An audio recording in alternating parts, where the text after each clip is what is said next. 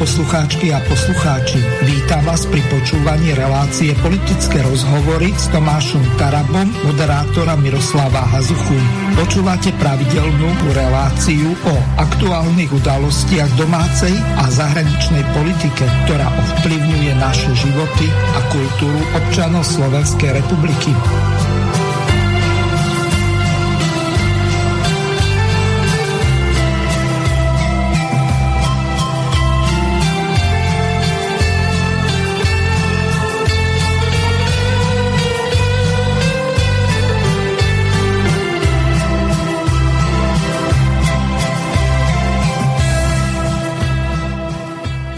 Vážené a milé poslucháčky a poslucháči, od mikrofónu vás zdraví Miroslav Hazucha, ktorý vás bude sprevádzať reláciou Politické rozhovory s Tomášom Tarabom. V prvej časti relácie, tak vzhľadom k tomu, že prebieha momentálne schôdza Národnej rady, tak Tomáš Taraba sa zapojí až po jej skončení. Pravdepodobne to bude okolo 19.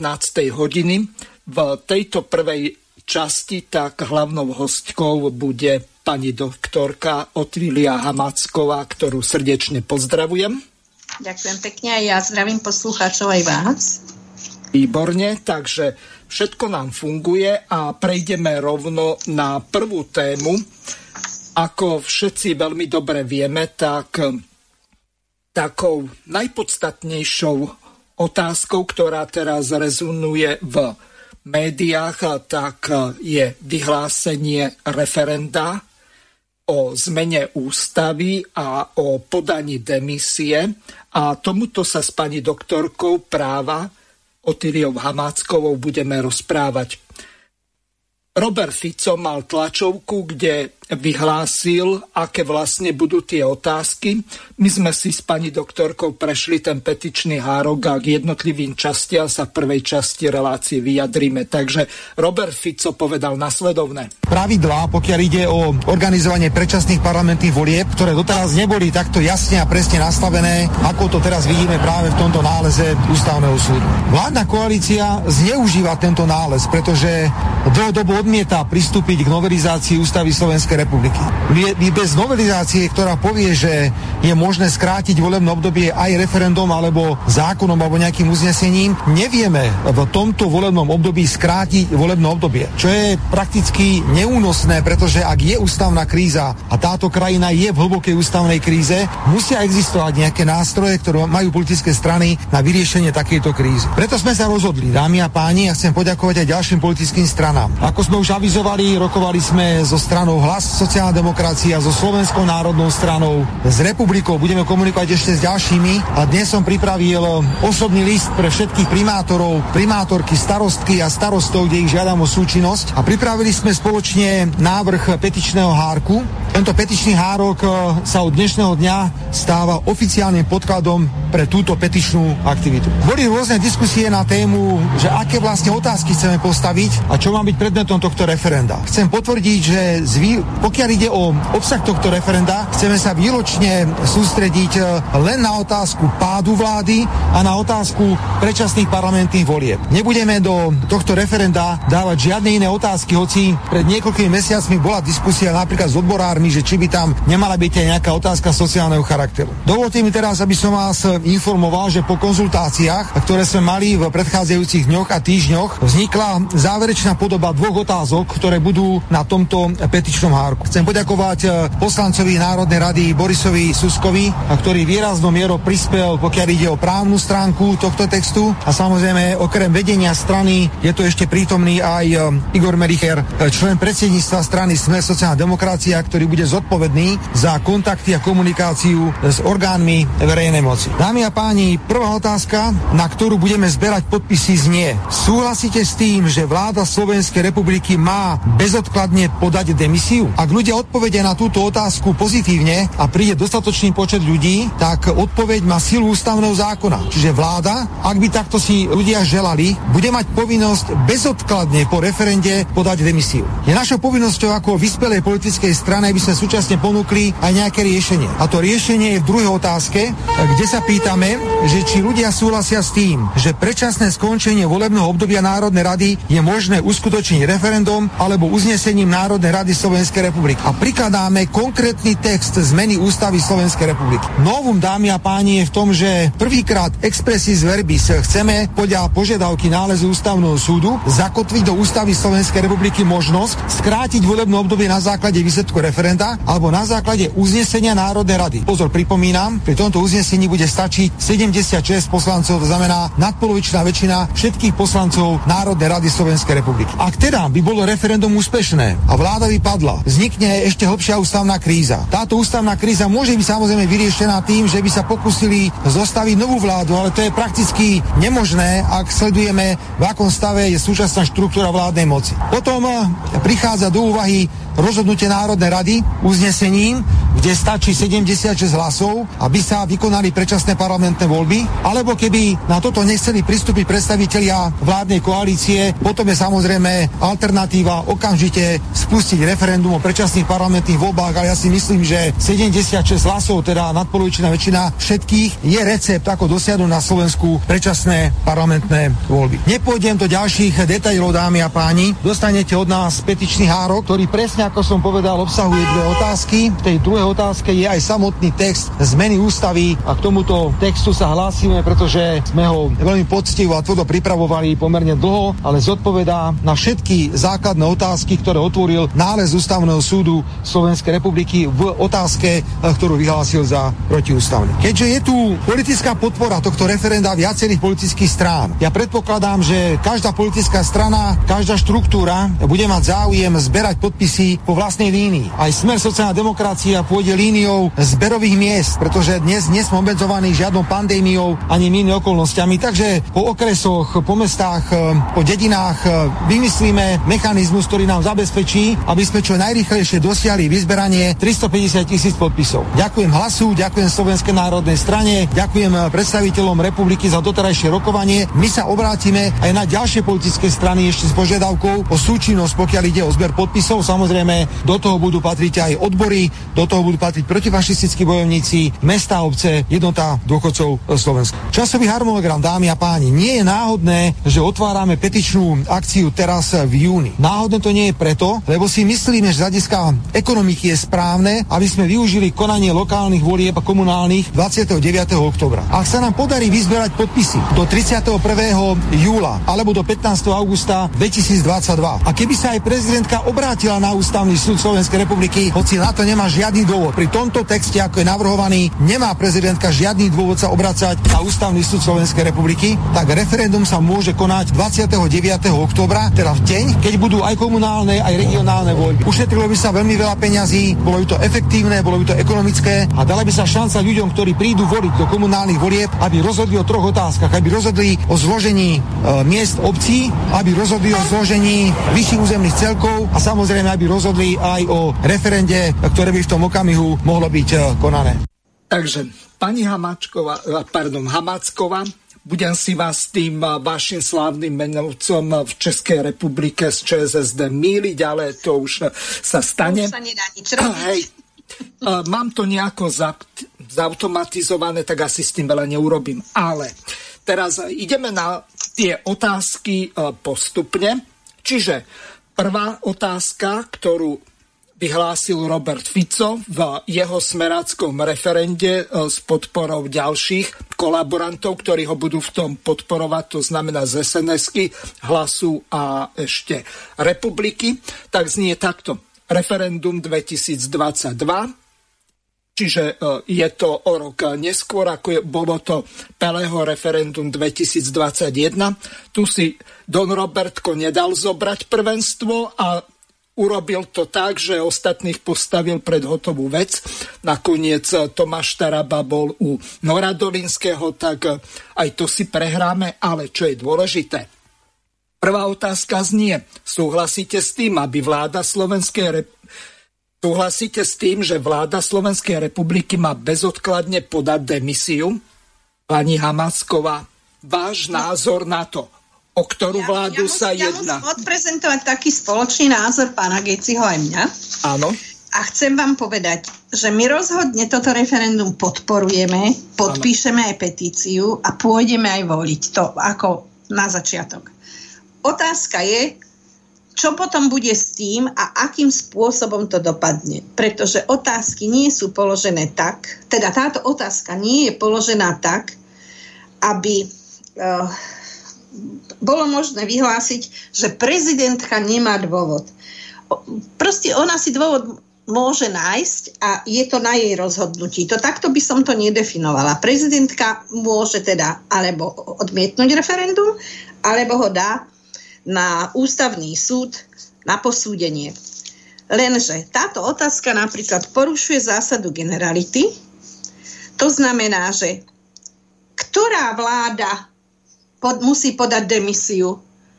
Zavedieme to do ústavy, potom aj teraz momentálne Hegerova, potom bude každá ďalšia podávať demisiu, alebo... No len čo bude zvolená. No len čo bude zvolená podať demisiu, áno. A čo? Nie.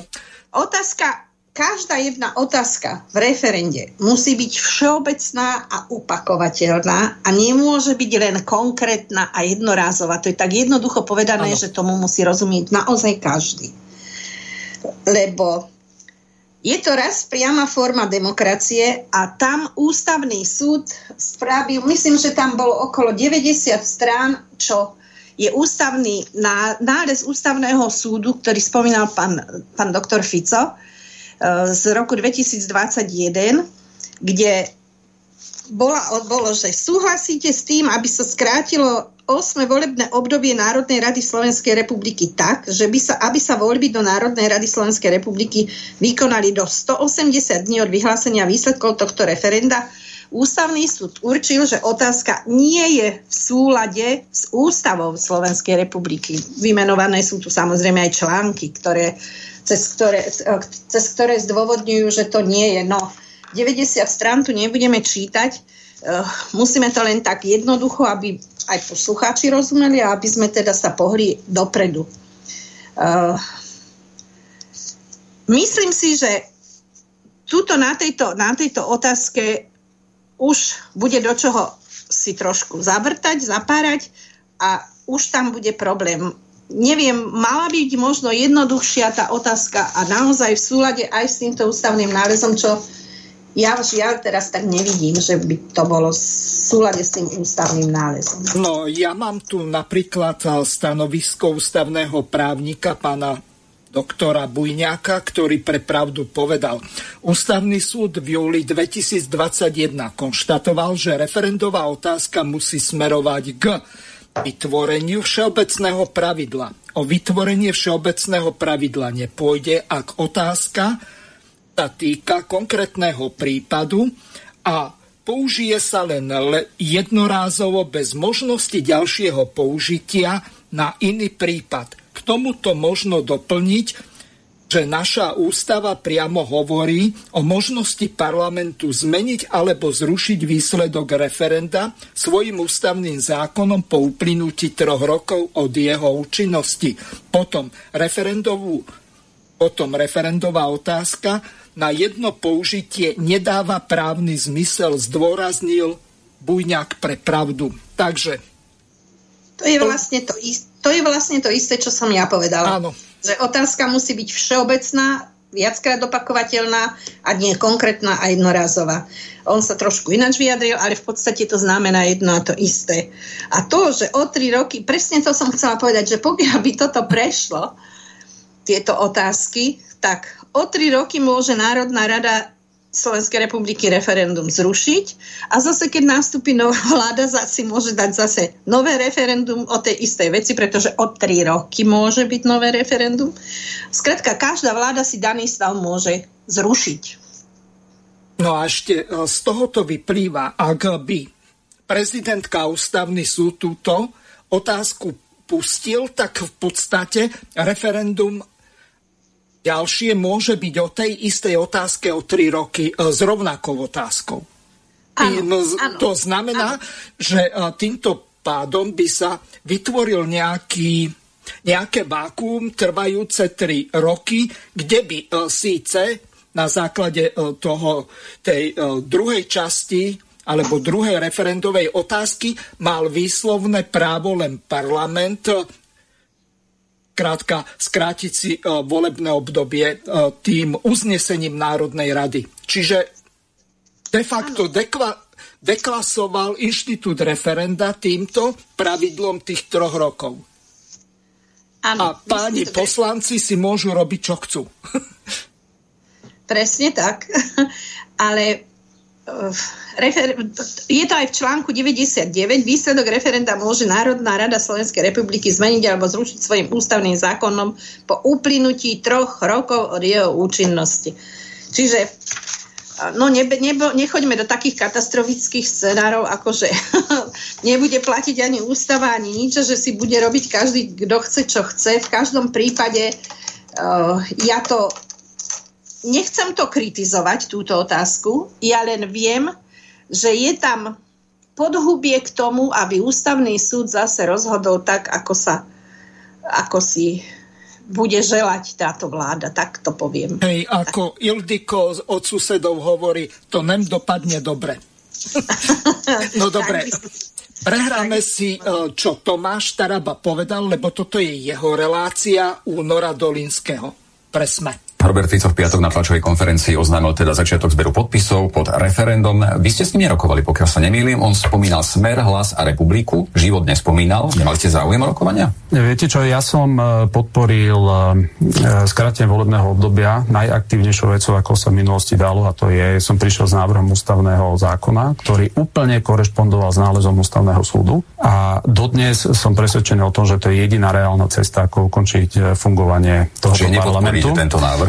Ja nepoviem. A to, čo je pre ľudí strašne potrebné, aby videli, že aktivity opozície poprvé dávajú zmysel, po druhé, že sú v súlade s ústavou, pretože mrhanie energie na niečo, čo sa následne ukáže, že je protiústavné, by zmysel nedávalo. No a po tretie, je potrebné ľuďom povedať, že o čom konkrétne tá otázka je. Prvé referendum, ktoré skôr pod taktovkou pána Pellegriniho, bola otázka znela, že či sú ľudia za de facto skrátenie volebného obdobia, za predčasné voľby. Veľmi aktívne sme v tomto referende vystupovali, my sme dodali cez našich sympatizantov 10 000 podpisov, nikdy sme to nepropagovali, pretože môj úzus vždy bol, že je to nestranné nadstranické referendum.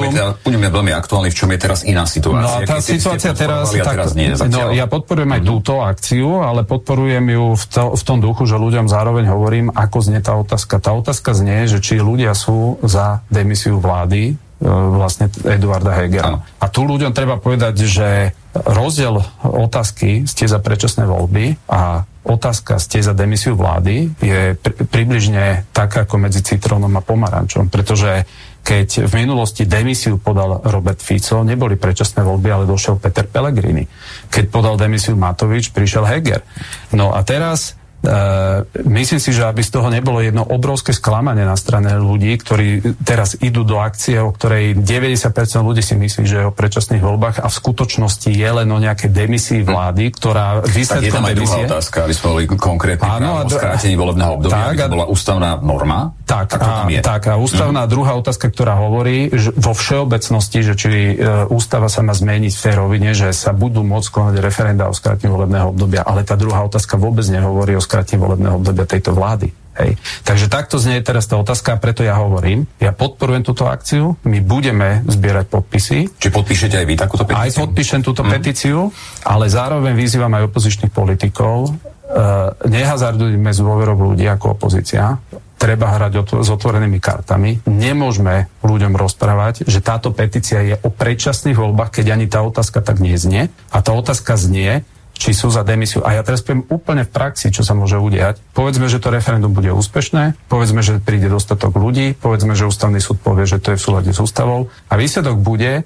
že Heger bude mať napísať list Čaputovej, že podala demisiu a Čaputová môže urobiť jednu vec, poveri ho ďalej, aby vykonával funkciu premiéra, dokedy sa situácia nevyrieši, alebo poveri niekoho iného, teraz si vymyslí Náďa, aby bol premiérom, alebo si zvolá vlastnú úradnícku vládu. A tá otázka, ktorá teraz je, že vlastne čo je zmyslom tohoto? Či zmyslom toho je, aby namiesto Hegera došla úradnícka vláda Zuzany Čaputovej? Alebo zmyslom toho je ukázať ľuďom, že alebo Hegerovi ukázať, ako je veľmi nepopulárny? To znamená, že my sa posúvame do roviny, kedy treba ľuďom povedať, takže opakujem ešte raz, Život, Národná strana bude podporovať toto referendum. Napríklad náš podpredseda Marek Geci, ktorý je veľmi aktívny aj na sociálnych sieťach a je predstaviteľom strany Priama demokracia, čo je priamo o referende, ktorú sme zlúčili v uplynulých týždňoch. On bude absolútne v tejto veci súčinný, pretože oni tu sieť majú, ale na druhej, a týmto aj chcem ja vyzvať všetkých predstaviteľov opozície, treba s ľuďmi hrať otvorenú hru. Treba im povedať, ako... Na tých rokovaniach, vy ste sa ich nezúčastnili, teda s Robertom Ficom, ako tam boli Hlas, takisto Republika. Pozrite sa, tá otázka možno, prvá... Keby ste o tom rokovali, možno by to bolo právne čistejšie, ako teda vy chcete, aby to bolo právne čistejšie. Pozrite, tá otázka, ona sa behom dvoch dní úplne zmenila. Z tej prvej otázky sa posunula do tejto roviny, ktorá z môjho pohľadu, takto, aby bolo jasné, ja som s nimi telefonoval, to znamená, tu neexistuje, že by som nerokoval, tak nesedeli sme v zmysle takto, že stojím za stolom, ale ja som s nimi viedol cez telefón debatu. Skôr som to bral, že tá otázka je teda zadefinovaná, že berete, neberiete. Z tohto pohľadu teda, ak to tak je, tak hovorím v poriadku, veď je väčšina tam, tak sa dohodnete na nejakej forme, viete si z toho robiť všetci záver, že čo z toho reálne sa dá dosiahnuť, čo nie. Ak je teda toto ten úzus, na konci dňa vedia aj pán Danko z SNS, nie je s tou otázkou úplne nadšený a teda bol medzi tými, ktorí o tom rokovali. Takže toto tu je, áno, poďme do toho teda referenda, ale to referendum je o demisii vlády a nehovorí B, že či je aj o predčasných voľbách. Takže toľko Tomáš Taraba. Pani Otília, nech sa páči, môžete sa vyjadriť k tomu. V podstate ste vy povedali, že toto referendum podporíte, budete zbierať podpisy. Krátka, Priama demokracia má nejaké štruktúry. Čo viete ešte k tomu povedať viac? No... V Priamej demokracii ja som podpredsednička a tým, že prechádzame teda do Život, Národná strana, tak samozrejme, že o tejto priamej demokracii, o tejto forme priamej demokracii, ktorá sa volá referendum, si myslím, že máme obidvaja jasno, alebo teda vždycky sme sa snažili to presadzovať. A ja som chcela trošku doplniť Tomáša, že mal teda rokovať s týmito parlamentnými stranami, tak oni, tak viac menej, tam bolo viacero parlamentných strán, ktoré sa trošku dohodli inak a Tomáš a Marek sú, strana Život, Národná strana sú mimoparlamentná strana, tak preto určitým spôsobom sa k tomu jednaniu nedošlo, ani nás teda nespomenuli. No, obávam sa, že sme nepohodlní, ale to už je jedno. Myslím si, že teda ľudia, keď udelili poslancovi mandát, mali by právo mu ho aj odobrať. Čiže keď sú platné voľby, tak by malo byť aj platné referendum. To je taká trošku také zosúladenie, si myslím.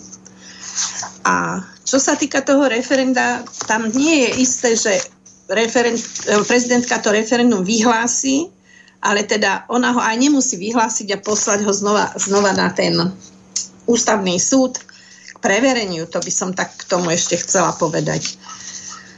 No, výsledok referenda môže Národná rada zmeniť alebo zrušiť svojim ústavným zákonom po tých 3 rokoch. To sme si povedali. Teraz... Je referendum o predčasných voľbách v rozpore s princípmi právneho štátu, lebo tuto smerujeme k tomu, že teda by sme chceli skončenie volebného obdobia a predčasné voľby, samozrejme. Táto otázka znela vlastne aj v tom náleze Ústavného súdu Slovenskej republiky, o ktoré požiadala pani prezidentka. Stále sa tu točíme okolo predčasných voľbách a keď už predčasné voľby, nech už akokoľvek bola otázka naformulovaná, aby sa skrátilo 8. volebné obdobie Národnej rady, to je ešte krajšie nadefinované ako táto všeobecná otázka, ktorú zase musím trošku pokritizovať. A dali, že nie je v súlade s ústavou Slovenskej republiky. No, neviem, ako dopadne toto. Naozaj, ako ste vypovedali, že sa to ťažko odôvodní. No a na toto je samozrejme už z roku 2021 bola pripravená aj pani Kolíková na to. A už teda spolu s ústavnými právnikmi pripravovali odpoveď, akým spôsobom sa z toho vyvliezie, aby teda neboli tie predčasné voľby. No ja len k tomu. Určite sa budú brániť a nebude to jednoduché. Tak, no. Tak to asi bude nejaký problém, keď to nedopadne dobre, tak ako by sme si predstavovali. No, ešte by sme sa mohli pozrieť na tie jednotlivé otázky z toho petičného hárku. Mňa tam prekvapila tá posledná, 98, odsek 2. Môžete to prečítať a... Článok 98 odsek 2 znie: návrhy prijaté v referende vyhlási predseda Národnej rady Slovenskej republiky ako ústavný zákon, nie ako obyčajný zákon. Áno, však referendum je ústavný čin, prvok, s ktorým sa my teda vlastne všetci aj oháňame. Takže malo by sa to vyhlásiť ako ústavný zákon, lenže keď ústavný zákon sa vyhlási, že je referendum nie je v súlade s ústavou, tak potom sa to nevyhlási ako ústavný zákon. Všetci sa snažia označiť vyhlásenie predčasných volieb za protiústavné a napriek tomu, že v podstate ja si myslím, že neexistuje žiadne rozhodnutie Ústavného súdu, že je predčasné voľby, alebo že referendum o predčasných voľbách je v rozpore s princípmi právneho štátu. To, že tvrdia poslanci, že majú právo na výkon poslaneckého mandátu, samozrejme, že ústava má sama vykladať doslovne, tak na zakotvenie práva mandátu na 4 roky, no poďme skúsiť. Článok 73 odsek 2 ústavy Slovenskej republiky upravuje nasledovne: poslanci sú zástupcovia občanov, mandát vykonávajú osobne podľa svojho svedomia a presvedčenia a nie sú viazaní príkazmi. Nikde nie je nič o povahe mandátu poslanca Národnej rady Slovenskej republiky a z ustanovenia článku 73 odsek 2 sa ale nedá vyložiť, že by poslanec mal garantované ústavou právo na dovládnutie do konca. No, takisto naopak to iba potvrdzuje, že je zástupcom občanov v znení princípu zakotveného v článku 2 ústavy odsek 1. Štátna moc pochádza od občanov, ktorí ju vykonávajú prostredníctvom svojich volených zástupcov alebo priamo prostredníctvom svojich volených zástupcov, to je ako A alebo 1 a alebo priamo, a priamo znamená referendum. Takže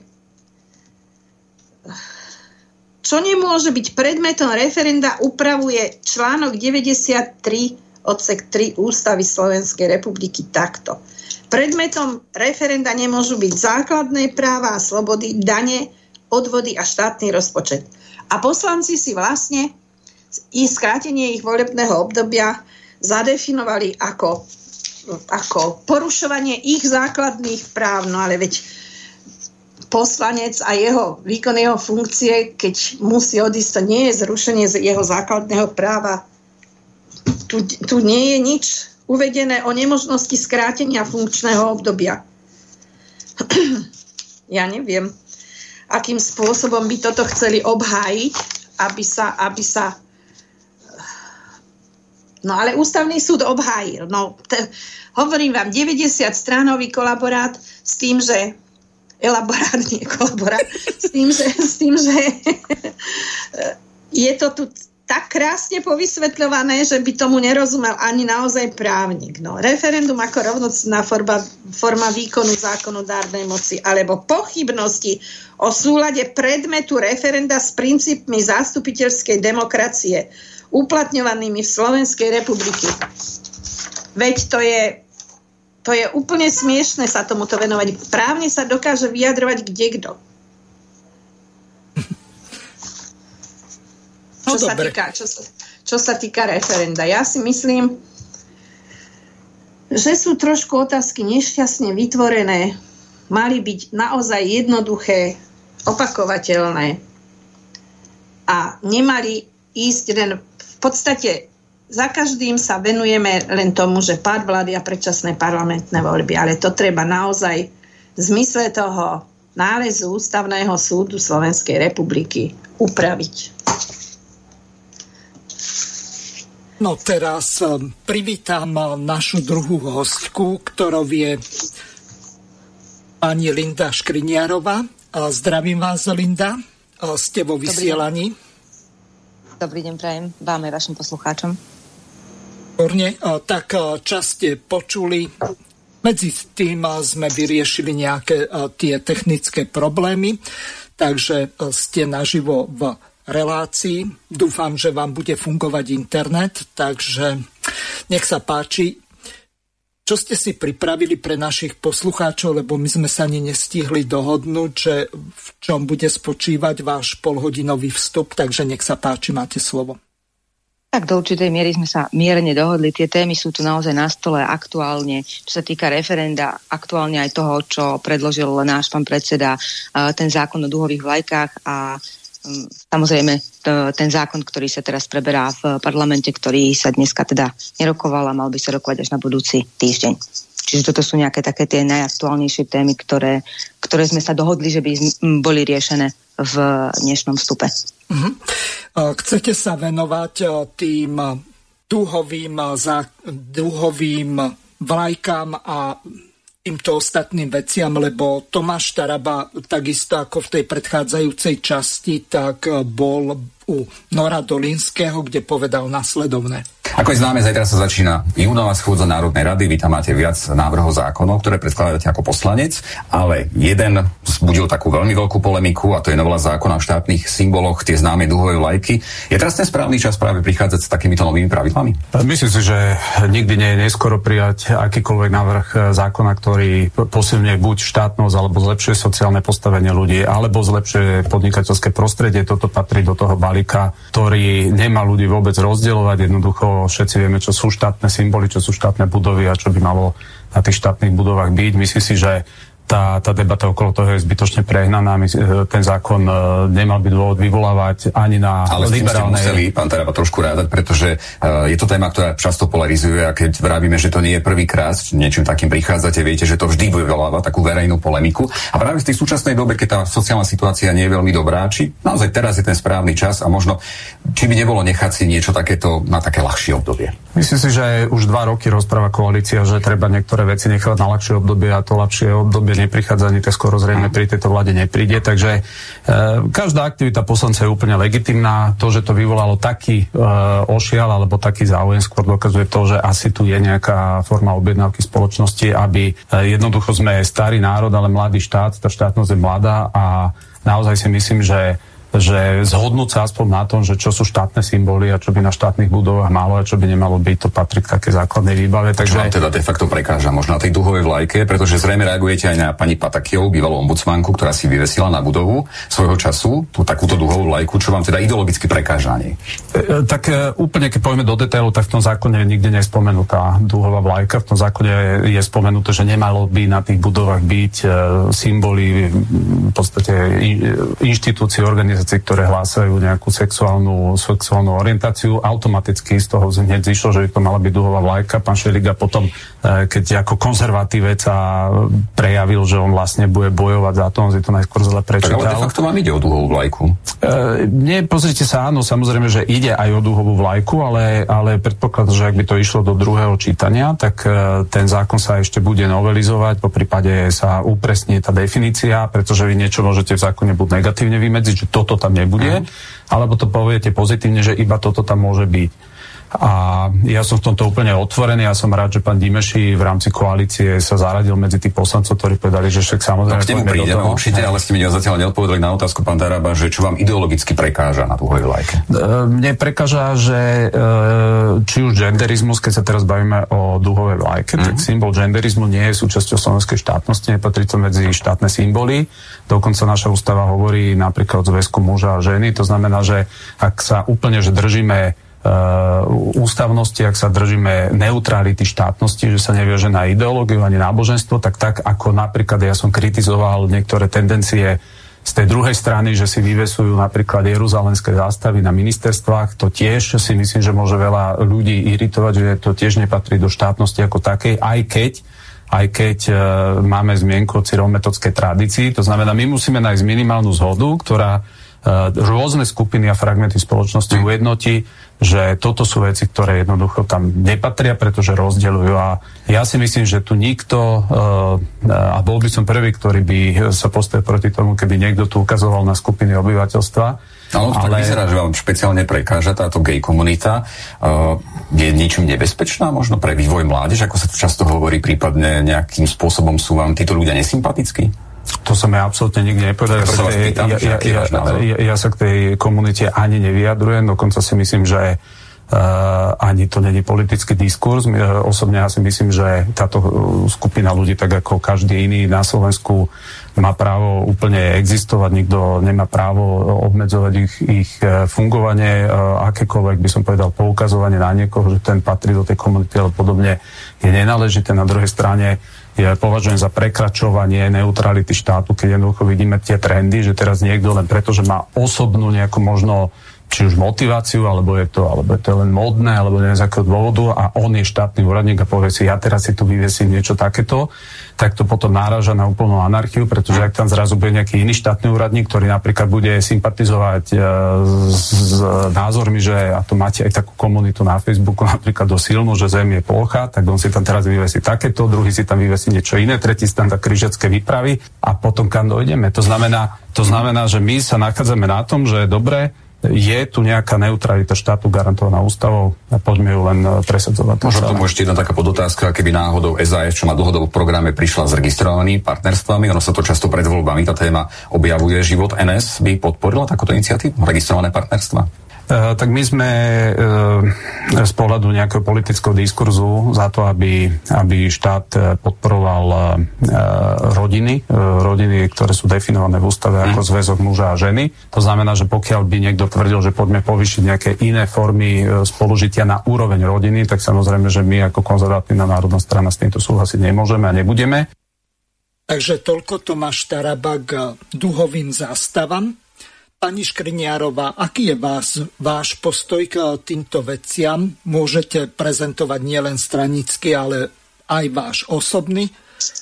Ja sa domnievam, že okrem slovenskej zástavy by na tých stožiaroch nemala visieť žiadna iná, pokiaľ nie je tu nejaká iná návšteva, napríklad medzinárodného charakteru, alebo po prípade môže ešte zástava Európskej únie, ale to tiež nie je štátny útvar, to je len v podstate komunita národov, ktorá sa ekonomicky združila.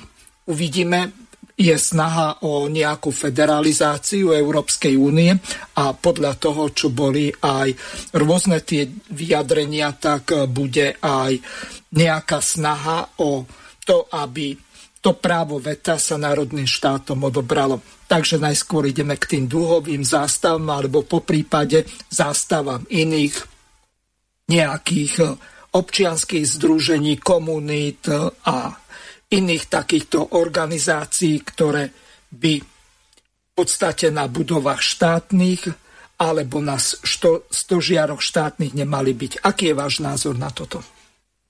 No, ja v tomto prípade musím súhlasiť s našim pánom predsedom. No, skúste nesúhlasiť, tak skončíte. To si nemyslím, ale tu ide v princípe o to, že momentálne teraz sa otvoril ako keby priestor na to, dať tam nejaké tie základné veci, aby sme vedeli, ako sa majú jednotlivé, či už štátne symboly, alebo niečo niekde umiestňovať a akým spôsobom. Čiže tento zákon, ktorý vlastne priniesol pán Taraba, má podnetiť k tomu, aby sa urobili nejaké pravidlá, aby nevznikalo k svojvoľnej nazvem to, činnosti niektorých úradníkov alebo nejakého predstaviteľa nejakého úradu a vyviešal by tam hociakú zástavu. Myslím si, že to je jeden z dobrých zákonov, ktoré by mali prejsť práve kvôli tomu, aby nevstúpilo do platnosti naozaj nejaká anarchia, vešania si nejakých zástav. Malo by to mať nejakú presne stanovenú funkciu, to znamená, ak tak raz má byť zavesená vlajka Slovenskej republiky, lebo sme na Slovensku a sme Slovensko, tak by ju nemala nahradiť nejaká iná vlajka, či už sa jedná o nejaký spolok, alebo nejakú organizáciu,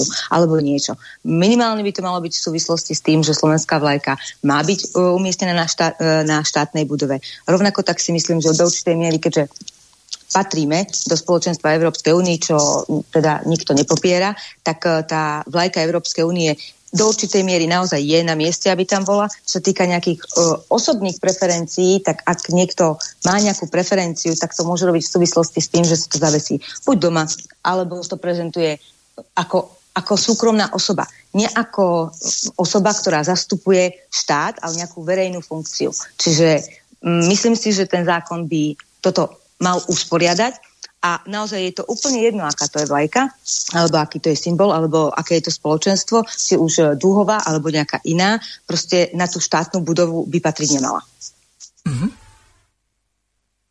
No, ja by som sa teraz spýtal pani doktorky Hamáčkovej, neviem, či si stihla nájsť, ako je to vlastne zadefinované v úvodných článkoch Ústavy Slovenskej republiky ohľadom štátnych symbolov a vlajok, pretože my sme kedysi pred niekoľkými mesiacmi mali túto rozprávu s pánom Tarabom v tejto relácii, kde sme konkrétne hovorili o tom, že možno, že by bolo dobre, ak nie je politická vôľa presadiť takýto návrh ako jednou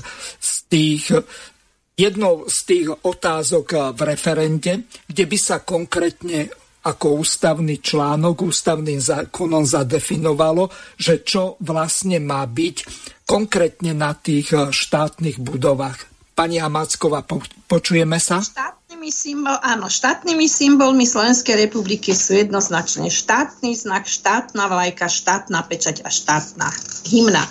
Tieto štyri sú na označovanie našej Slovenskej republiky a dokonca viem, že to bolo veľmi prísne v určitý čas, keď boli majstrovstvá vo futbale alebo v hokeji, tak keď si takto tieto štátne vlajky nosili v oknách a dávali si ich na auto, pomaly dostávali vtedy pokutu. Jednoznačne sú tieto symboly označené, presne zadefinované a podľa toho sa to má držať. A samozrejme, že diplomatický protokol hovorí, že kedy sa akým spôsobom tieto znaky používajú, tieto naše symboly štátnosti. Vždycky, ja neviem, kedy sa dáva na požrdie, kedy visí hore. To sú veci diplomatického protokolu, ktoré Slovenská republika dodržiava a nikde tam nevidím žiadne iné. Naozaj, ako ste vypovedali, len pri návšteve nejakého štátu, tak sa použije aj táto štátna vlajka. Ale zvyčajne nie na stožiari a nie pred to štátnou budovou. Väčšinou sa to rieši pri obede a tam sú tieto znaky, symboly, alebo teda vlajky používané. Takže proti duhovým vlajkám som naozaj veľmi striktne, lebo ja to nazývam tak trošku inak, ako všetci ostatní to chápu. Ja som totiž to vyrástla v kruhu gejov veľa.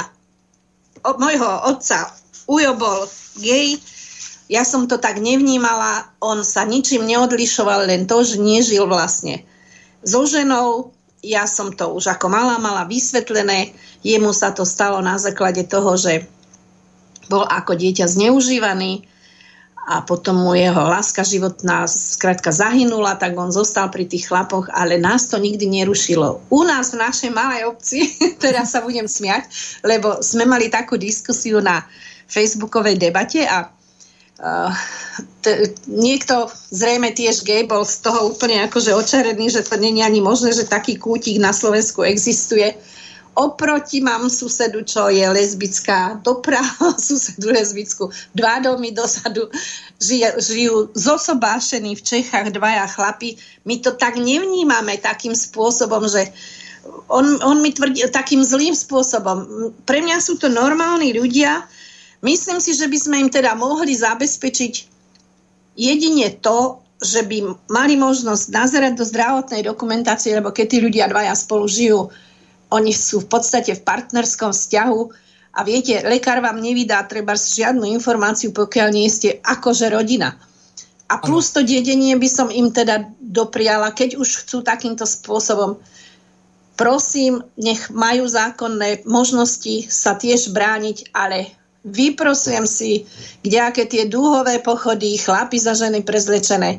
To je negustiózne, nedôstojné nášho národa, veď my sme boli Slovania. A najviac ma k tomu, k to poznaniu doniesla fotografia, kde na jednej strane, na ľavej strane bol viking s tou príľbou, s tými rohami a vedľa taký scípaček, chlapiček v čípkovanej sukni a v čípkovanej blúzke v lodičkách, silónky. No to bolo akože úbohé, strašné. A môžu si hovoriť, čo chcú.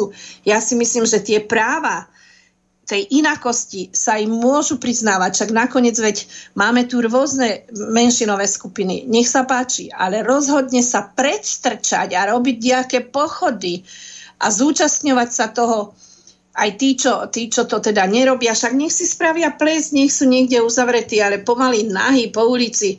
A tieto extrémy nejaké, kam sme to dospeli? Však žijeme ako ľudia, nie ako zvieratka, prepačte. To je všetko. Ďakujem. Linda, vás takéto správanie pohoršuje ako matku, zrejme deti, alebo aj ženu dospelú?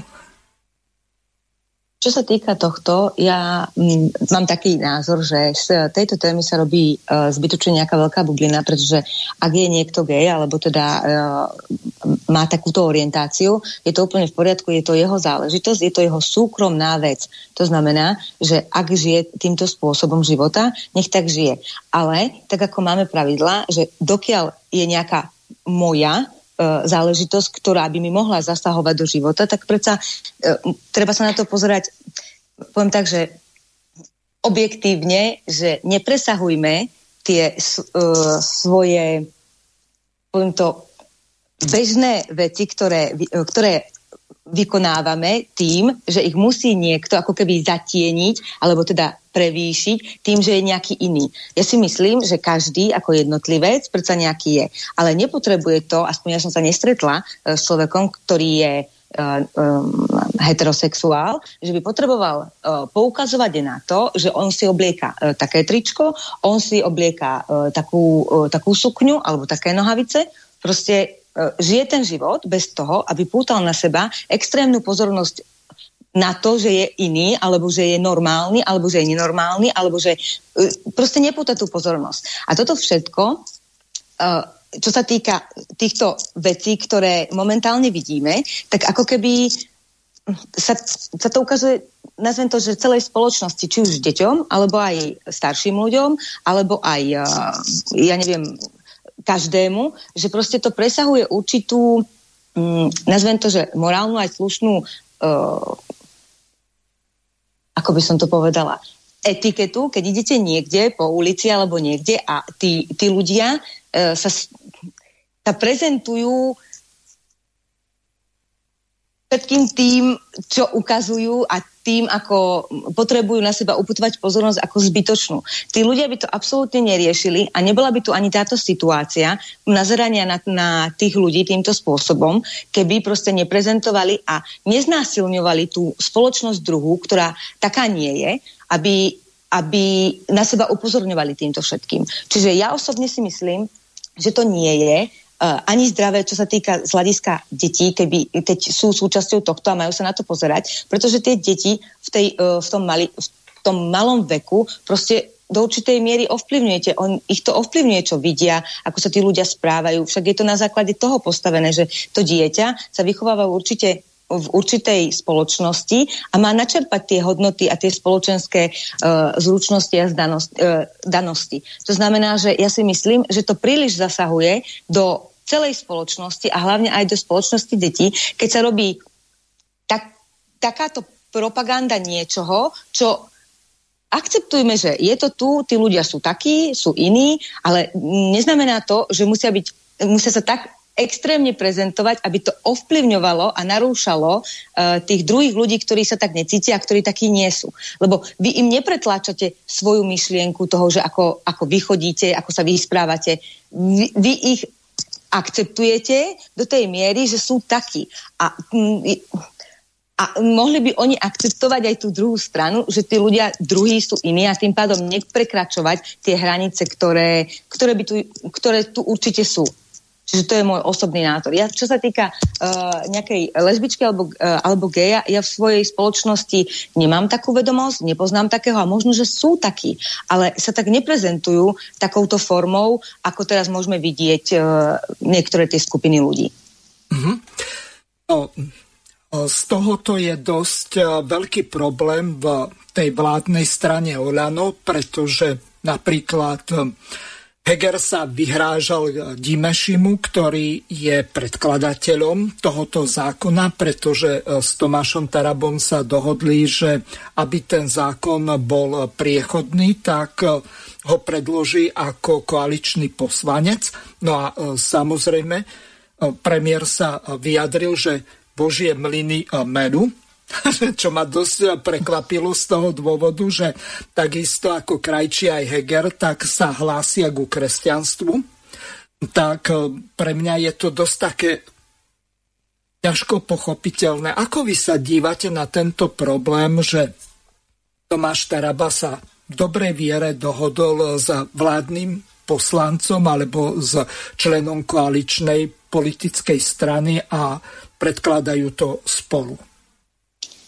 No, v prvom rade by som chcela povedať, že pán Heger sa najskôr orientoval naozaj ako konzervatívny politik a v podstate na dennej báze to bolo aj vidieť, že sa snaží byť konzervatívny a ono to ako keby celý čas len hral, pretože aktuálne teraz, keď sa pozeráme na jeho jednotlivé rozhodnutia alebo jeho vystúpenia, tak ako keby sa zmenil z tzv.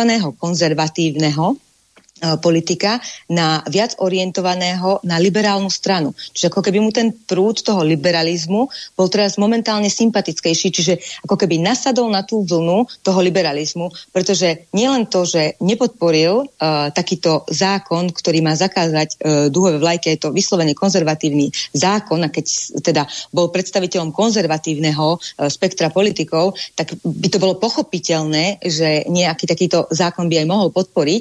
A nielen to, ale však máme tu aj v súvislosti s tým nehorazným usmernením, s ktorým prišiel pán Lengvarský o tom, že vy si vlastne môžete zmeniť pohlavie na základe toho, ako sa len cítite. Chápete? Vy sa cítite raz žena a potom sa cítite muž a vy to tak iba vnímate a vy teraz sa rozhodnete, že raz ste tak a raz ste tak. Bez akejkoľvek nejakej, nazvem to, že aspoň tej pripravenosti tiež toho človeka na to, že sa ide zmeniť, tam je podmienená nejaká teda, nazvem to, že buď operácia, alebo teda, aby ste nemali tie orgány, ktoré nemáte mať, keď sa cítite teda ako nejaká iná osobnosť a teda iné pohlavie. A toto zvrátené usmernenie rovnako tak pán Heger, teda takzvaný konzervatívny politik, tak ani len to neurobil, aby pánovi Lengvarskému, lebo je to jeho podriadený minister zdravotníctva, aby mu povedal, že nech okamžite stiahne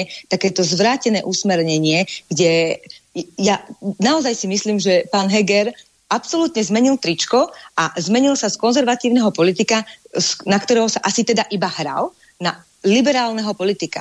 A toto je podľa mňa jedna z momentov, kedy tiež do určitej miery akože zradil aj tí, ktorí ich vlastne volili, pretože on sa celý čas hral na konzervatívneho politika, ktorý zastáva aj nejakú tú ten náboženský smer. Toto je absolútne v rozpore s tým, čo doteraz prezentoval pán Heger. Čiže Ja osobne si myslím, že to, že predložili zákon pán Taraba, ktorý ho predkladal už predtým a teraz ho podporil pán Dimeši, tak to je len potvrdením toho, že ten konzervatívny zákon, že aj v Olane je skupina ľudí, ktorá ešte stále je konzervatívna, bola konzervatívna a zostane konzervatívnou.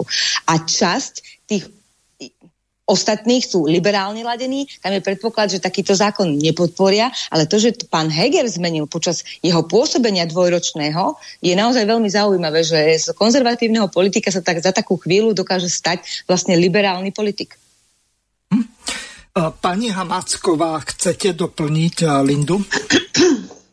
Ja by som chcela tomu povedať, že ten liberalizmus, oni si ho vysvetľujú podľa svojho. Do liberalizmu zahrnuli všetko možné, len nie je to, čo naozaj do liberalizmu patrí. Je to trošku voľnomyšlienkarstvo, novodobé myslenie a tak ďalej. Ale prečo si zobrať do novodobého myslenia a konania práve túto partiu alebo práve takéto trošičku nezrovnalosti. Najviac ma na LGBTI irituje to, že oni sa cítia ako skupina utláčaní a chcú viacej ľudských práv ako my všetci ostatní občania.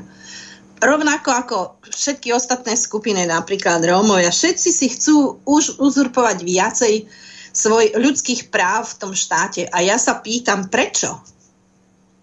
Prečo majú mať viac ľudských práv, ako mám ja, ako máte vy, ako má Linda? Jednoducho, všetci sme si rovní, zoznam ľudských práv je tu, majú sa dodržiavať a vadí mi to, že si teda chcú vybrať viacej tých ľudských práv, lebo hovorím vám, ja som v takomto kruhu inak orientovaných vyrástla, ja som pracovala s 2 gejmi. Všetci sme to vedeli, brali sme ich ako rovnocenných, nikoho ani nenapadlo sa s nich vysmievať, dokonca som bola niekoľkokrát ich aj navštíviť, chovali psičkov. Jednoducho, ja sa tomu čudujem. Alebo môj ujo bol gej a keď sa mi narodil syn, tak každý večer prišiel v obleku vyobliekaný, aby mohol Perinke ho pestovať aspoň hodinu, aby si ho tak akože užil. Prečo by som mu to nedopriala? Vedela som, že mu neublíži a že je to všetko len otázka toho, že stýkajú sa takí dvaja rovnakí ľudia a ostatným neubližujú. Teraz to už je pomaly zapájanie tých detí aj všetkých, ako už to berme ako násilie. Tak strašne sa chcú presadiť. Normálne sa zaradiť medzi nás. No ja hovorím, ja som v takej dedine, kde je to úplne bežná vec a nikto nikoho neodsudzuje. A keď sme o týchto vlajkách diskutovali na Facebooku, tak pán Taraba tam dal teda článok a už začali teda píchať do neho a rozhodne vykrikovali a tak. A ja som to teda obraňovala a vyrozprávala som aj ten prípad toho môjho uja, čo potom som to tak ako si asi s tým ukončila, že som bola proti takej prezentácii, ale napriek tomu videli, že mám srdce, cit pre týchto ľudí úplne normálny ako pre ostatných ľudí, lebo to sú naši ľudia, to sú Slováci, že takto dopadli. Mnohí si možno vedia, môžu za to sami, ale mnohí zase sa takí asi narodili, ja neviem, toto nie som vedec a neviem to vyskúmať a nie som ani lekár, aby som to mohla posúdiť. Ale rozhodne v žiadnom prípade, tak ako povedala kolegyňa, že predstrčať sa, alebo ja to hovorím, že uzurpovať si viacej tých ľudských práv, nie predstrčať sa, ale v podstate sa oni predstrčajú. Tak, ako som povedala toho vikinga v tej príľbe s tými rohmi a viking v čípkovanej blúzičke a sukničke. No len toľko k tomu. Myslím si, že to bol dobrý zákon. Súhlasím s tým aj s Dimeším, aj s pánom Tarabom. Jednoducho to bol dobrý zákon a nemôžeme, kam vietor, tam kabát, však sú určité pravidlá, ktoré sa v štáte dodržiavajú a neopovážila by som si takýmto spôsobom sa púšťať do niečoho, čo je nereálne, veď to je nereálne, hovorím, dopriala by som im, aby teda ten majetok si mohli spolu vysporiadať alebo usporiadať aspoň v podielovom, keď nie v bezpodielovom. A samozrejme aj to dedenie po sebe. A plus by som dala to zdravie, aby si chránili jeden druhému, lebo jeden od druhého sa musia postarať. No takto, ja sa vás spýtam ako právničky a potom sa s pani Lindou rozlúčim, ešte jej dám slovo, lebo ďalší bude Juraj Moravčík účinkovať v tejto relácii. Predsa, na notárstve je možné urobiť či už závet, alebo nejakú inú zmluvu, ktorá je právne záväzná napríklad o prevode majetku, darovaním a podobným spôsobom. Čiže tá otázka teraz sa týka vás a skúste našim poslucháčom vysvetliť, že v čom by vlastne malo spočívať to doplnenie tých práv, keď na notárstve sa dá v podstate vybaviť čokoľvek, napríklad. No, trošku sa mýlite, že sa dá na notárstve vybaviť čokoľvek. Taký záveď, v ktorom by ten jeden partner, už trebárs má deti, keby to dieťa vydedil, tak to zákonne tiež nie je možné. Takže to by sa delilo normálne tak, ako keby to bol manžel alebo partner a tam tie deti nemožno opomenúť. Nie je to celkom všetko v poriadku. Dalo by sa doplniť do zákona, že keď by bol registrovaný partner, tak nech podľa dedičského práva plní tú funkciu toho druhého manžela alebo manželky. No. Jednoducho doplniť tam, ja neviem, slovo manžel a manžel, manželka, doplniť tam partner. Registrovaný partner. No len ak nemáme registrované partnerstva, tak máme. No veď o tom hovorím, že treba to urobiť. No ja som proti tomu kategoricky. Linda, váš názor? No ja som, tak to by som povedala, registrované partnerstvo podľa mňa nie je možné z dôvodu toho, že naša legislatíva to neumožňuje momentálne. To znamená, že my máme v ústave jasne zakotvené, že teda manželstvo tvorí muž a žena. Áno. To znamená, že registrované partnerstvo, tento pojem naša ústava podľa mňa ani nepozná. To znamená, že tam by bola potrebná zmena. Ja by som za takúto zmenu, čo sa týka nejakého registrovaného alebo nejakého, podľa mňa to na dlhšiu diskusiu, ale čo sa môjho názoru týka, podľa mňa sa to dá upraviť rôznym ešte iným spôsobom, však na to sú tu tí právnici a ja nie som právnik, čiže tie kapacity, ktoré dokážu vysporiadať, čo sa týka nejakej zdravotnej dokumentácie, aby niekto mohol nahliadať, však je to určite možné, dá sa to nejako upraviť, aby sa po prípade toto naozaj upravilo, aby teda tí ľudia mali možnosť nahliadnúť do tej dokumentácie, po prípade, aby mali možnosť urobiť nejaký ten úkon, ale naozaj by to malo byť na základe toho, že sa to upraví, ale v určitých rámcoch a v nejakých tých možnostiach, ktoré by boli prípustné. Ale podľa mňa to je na dlhšiu diskusiu a bolo by, aby sa na to naozaj niekto pozrel a urobil nejaké tie úpravy, ale vravím v rámci tých možností, ktoré sú, pretože ja som názoru takého, že manželstvo tvorí teda muž a žena a rodinu taktiež, to znamená, že tak, asi takýmto spôsobom by som to povedala, čo sa tohto týka. Ďakujem vám veľmi pekne za účasť tejto relácii. Budem sa s vami musieť rozlúčiť, lebo Juraj Moravčík už čaká. Dám ešte možnosť vyjadriť sa pani Hamáčkovej. Takže Linda, krásny deň vám prajem. Majte sa krásne. Aj vám pekný deň ešte zatiaľ. Do počutia. Do počutia. Takže, pani Hamáčková, nech sa páči, chceli ste ešte to doplniť. Ja som len chcela povedať, že samozrejme, že manželstvo tvorí muž a žena, rodinu tvorí otec, matka a deti. Ja hovorím doplnenie zákona, ako Linda povedala, v rámci možností o registrované partnerstvo a nadväznosti na to aj tú zdravotnú dokumentáciu. Skrátka, dostal by ten registrovaný partner, nebol by to manžel ani manželka, i keď v Čechách to tak majú. Dostal by určité právomoci. To je celé, nič viac. Dobre, tak teraz tu máme pána Moravčíka. Juraj, zdravím vás, alebo zdravím ťa. Dobrý deň, pozdravujem ťa, Mirko, pozdravujem všetkých poslucháčov Slobodného vysielaču aj kolegov. No, takto neviem, či bližšie k mikrofónu, alebo... No dobre, ja to už nejako nastavím. Teraz prehrám jednu takú ukážku, kde Tomáš Taraba sa vyjadruje k daňovému bónusu a k tomu dosť kontroverznému zákonu. Posuniem sa k protiinflačnému balíčku, pretože pani prezidentka ho minulý týždeň vrátila. Na rokovanie Národnej rady teda ho vetovala. Prelomíte veto? Ste už rozhodnutí a dohodnutí tak, ako to bolo v prvom prípade, keď ste za ten zákon zahlasovali? Poprvé, podľa mňa je absolútne nešťastné, ak ho niekto nazval protiinflačný balíček. Ja tento balíček absolútne v ničom nevnímam za protiinflačný. Protiinflačné môžu byť napríklad znižovanie daní. To je najprotiinflačnejší charakter a preto ja permanentne vyzývam vládu, aby znižovala dane všeobecne voči podnikateľom, voči ľuďom, pretože... Práve tento balíček je nastavený na zvyšovanie daní pre veľké firmy. No a napriek tomu ste ho podporili. No a tento balík, on nehovorí o... V podstate súčasťou toho balíka nie sú dane.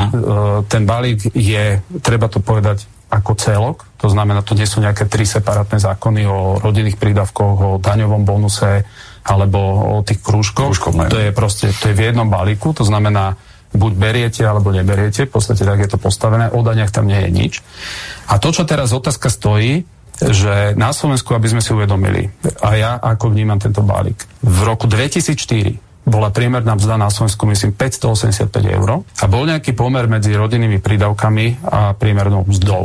Od roku 2000 v podstate 6 alebo 8 až do tohoto obdobia sa zvýšili rodinné prídavky na Slovensku o smiešne 3 eur. Priemerná mzda napriek tomu, že teraz 1000, vyše 300 eur. Ak by sa mal držať pomer medzi rodinnými prídavkami a priemernou mzdou, tak dnes by rodinné prídavky mali byť iba rodinné prídavky niekde na úrovni 40-41 eur.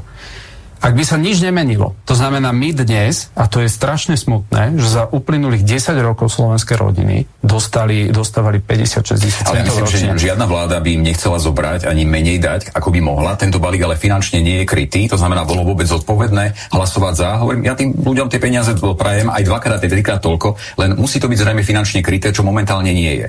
No a Slovensko má teraz veľké nadpríjmy, to treba povedať. Do maja je to asi 1,2 miliardy eur, ktoré, alebo do júna, tento rok môže ministerstvo financií mať nadpríjmy len z inflácie skoro 3 miliardy, to sú odhady. To znamená otázka, že či pri slovenských rodinách to nie je kryté. To je strašne, by som povedal, taká všeobecná debata z jedného dôvodu. My sme za 3 mesiace napríklad na balíky, ktoré súviseli s Ukrajinou, dali stovky miliónov eur. Nikto neriešil, že do akej miery je to kryt. Nikto to neriešil. Žiadna debata v prípade, keď zvyšujeme napríklad dôchodcom za uplynulé 2 roky, sa nevedie v duchu, že či to je pre tých dôchodcov kryté. Za uplynulé 2 roky sa nevedla debata o tom, že či tie testovania, ktoré tu oni robili, že ako to oni majú kryté. Ja si myslím, že v politike sú určité priority. Vy máte dve skupiny obyvateľstva, ktorým vy v rámci medzigeneračnej sociálnej solidarity máte povinnosť sa o nich postarať. Poprvé sú dôchodcovia, po druhé sú rodiny, ktoré sú rodiny s deťmi.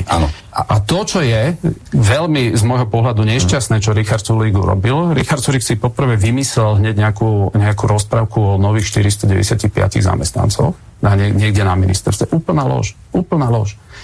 To žiadno z tých materiálov tento údaj nie je. Potom si vymyslel o nejakých 9 miliónov na nejakú aplikáciu. Úplná lož. A potom už, keď videl, že ani toto, tak prišiel s teóriou zase ďalší, že v podstate my to celé aj podporujeme, veď slovenské rodiny potrebujú pomoc, ale nie sú tam dôchodcovia. Viete, vy keď sa bavíte o rodinných prídavkoch, tak už z názvu o rodinných prídavkoch tie rodinné prídavky nie sú o dôchodcov. Keď zvyšujete dôchodcom, tak tam nie sú rodinné prídavky. To znamená, tieto dve veci sa v ničom nebijú. To je ako keď minister príde a povie, že ide stavať diaľnice, to neznamená, že on nebude stavať železnice. Takže to, čo ja ako opozičný poslanec môžem urobiť, že či podporím rodinné prídavky pre deti, alebo nepodporím. Ale máte aj ďalšiu možnosť, napríklad v druhom čítaní prekladať nejaké pozmeňovacie návrhy, tam ste možno na tých dôchodcov mohli myslieť. Či by to prešlo, či nie, možno formálne, že by ste urobili akési gesto, že strana Život, Národná strana má záujem aj dôchodcov.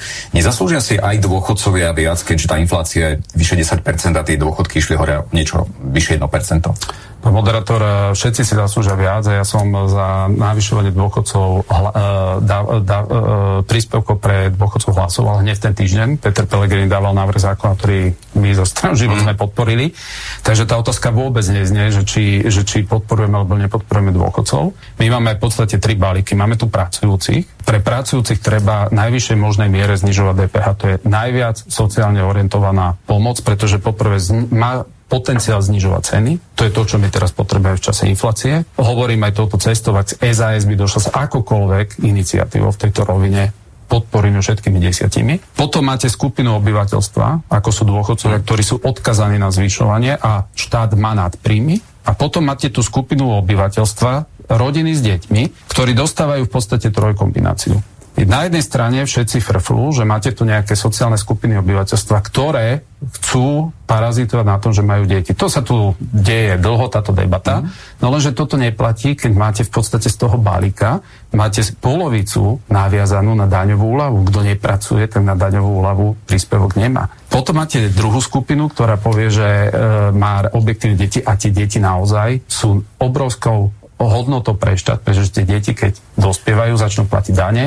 Celý dôchodkový systém na Slovensku je tak nastavený, že do 15 rokov sme rozumiem. Ja rozumiem, však ako som povedal, naozaj myslím, že nikto aj z našich divákov nie je proti tomu, aby sa rodiny s deťmi podporovali, len otázka je, z akých peňazí, lebo vieme napríklad, keď ste spomenuli daňový bonus alebo to krúžkovné, tak samozprávy už teraz hovoria, že im to načrie teda zbytočne do rozpočtov a napokon od septembra už často hovoria o zvyšovaní mestských alebo miestnych daní a poplatkov. To znamená, to zaplatia nakoniec všetci, aj tie vyššie rodiny prídavky, respektíve ten daňový bonus, zaplatia to nakoniec všetci. Je to krúžkovné a tým pádom budú mať možno ešte menej peňazí v tom rodinnom rozpočte ako predtým a navyše to budú platiť aj tí, ktorí nedostanú žiadny daňový bonus. Pán moderátor, pri akékoľvek forme daní platí, že vždy to zaplatia všetci, pretože štát nemá žiadne iné príjmy, ako sú príjmy ľudí. A teraz máte nejaký jeden koláč, z toho koláču si každý niekto berie. Tú hru, ktorú vedie Igor Matovič so samosprávami, ja sa do tej vtiahnuť nenechám, pretože tá hra je dosť cynická na to, že on myslím si, že aj Olano, vzhľadom na to, že má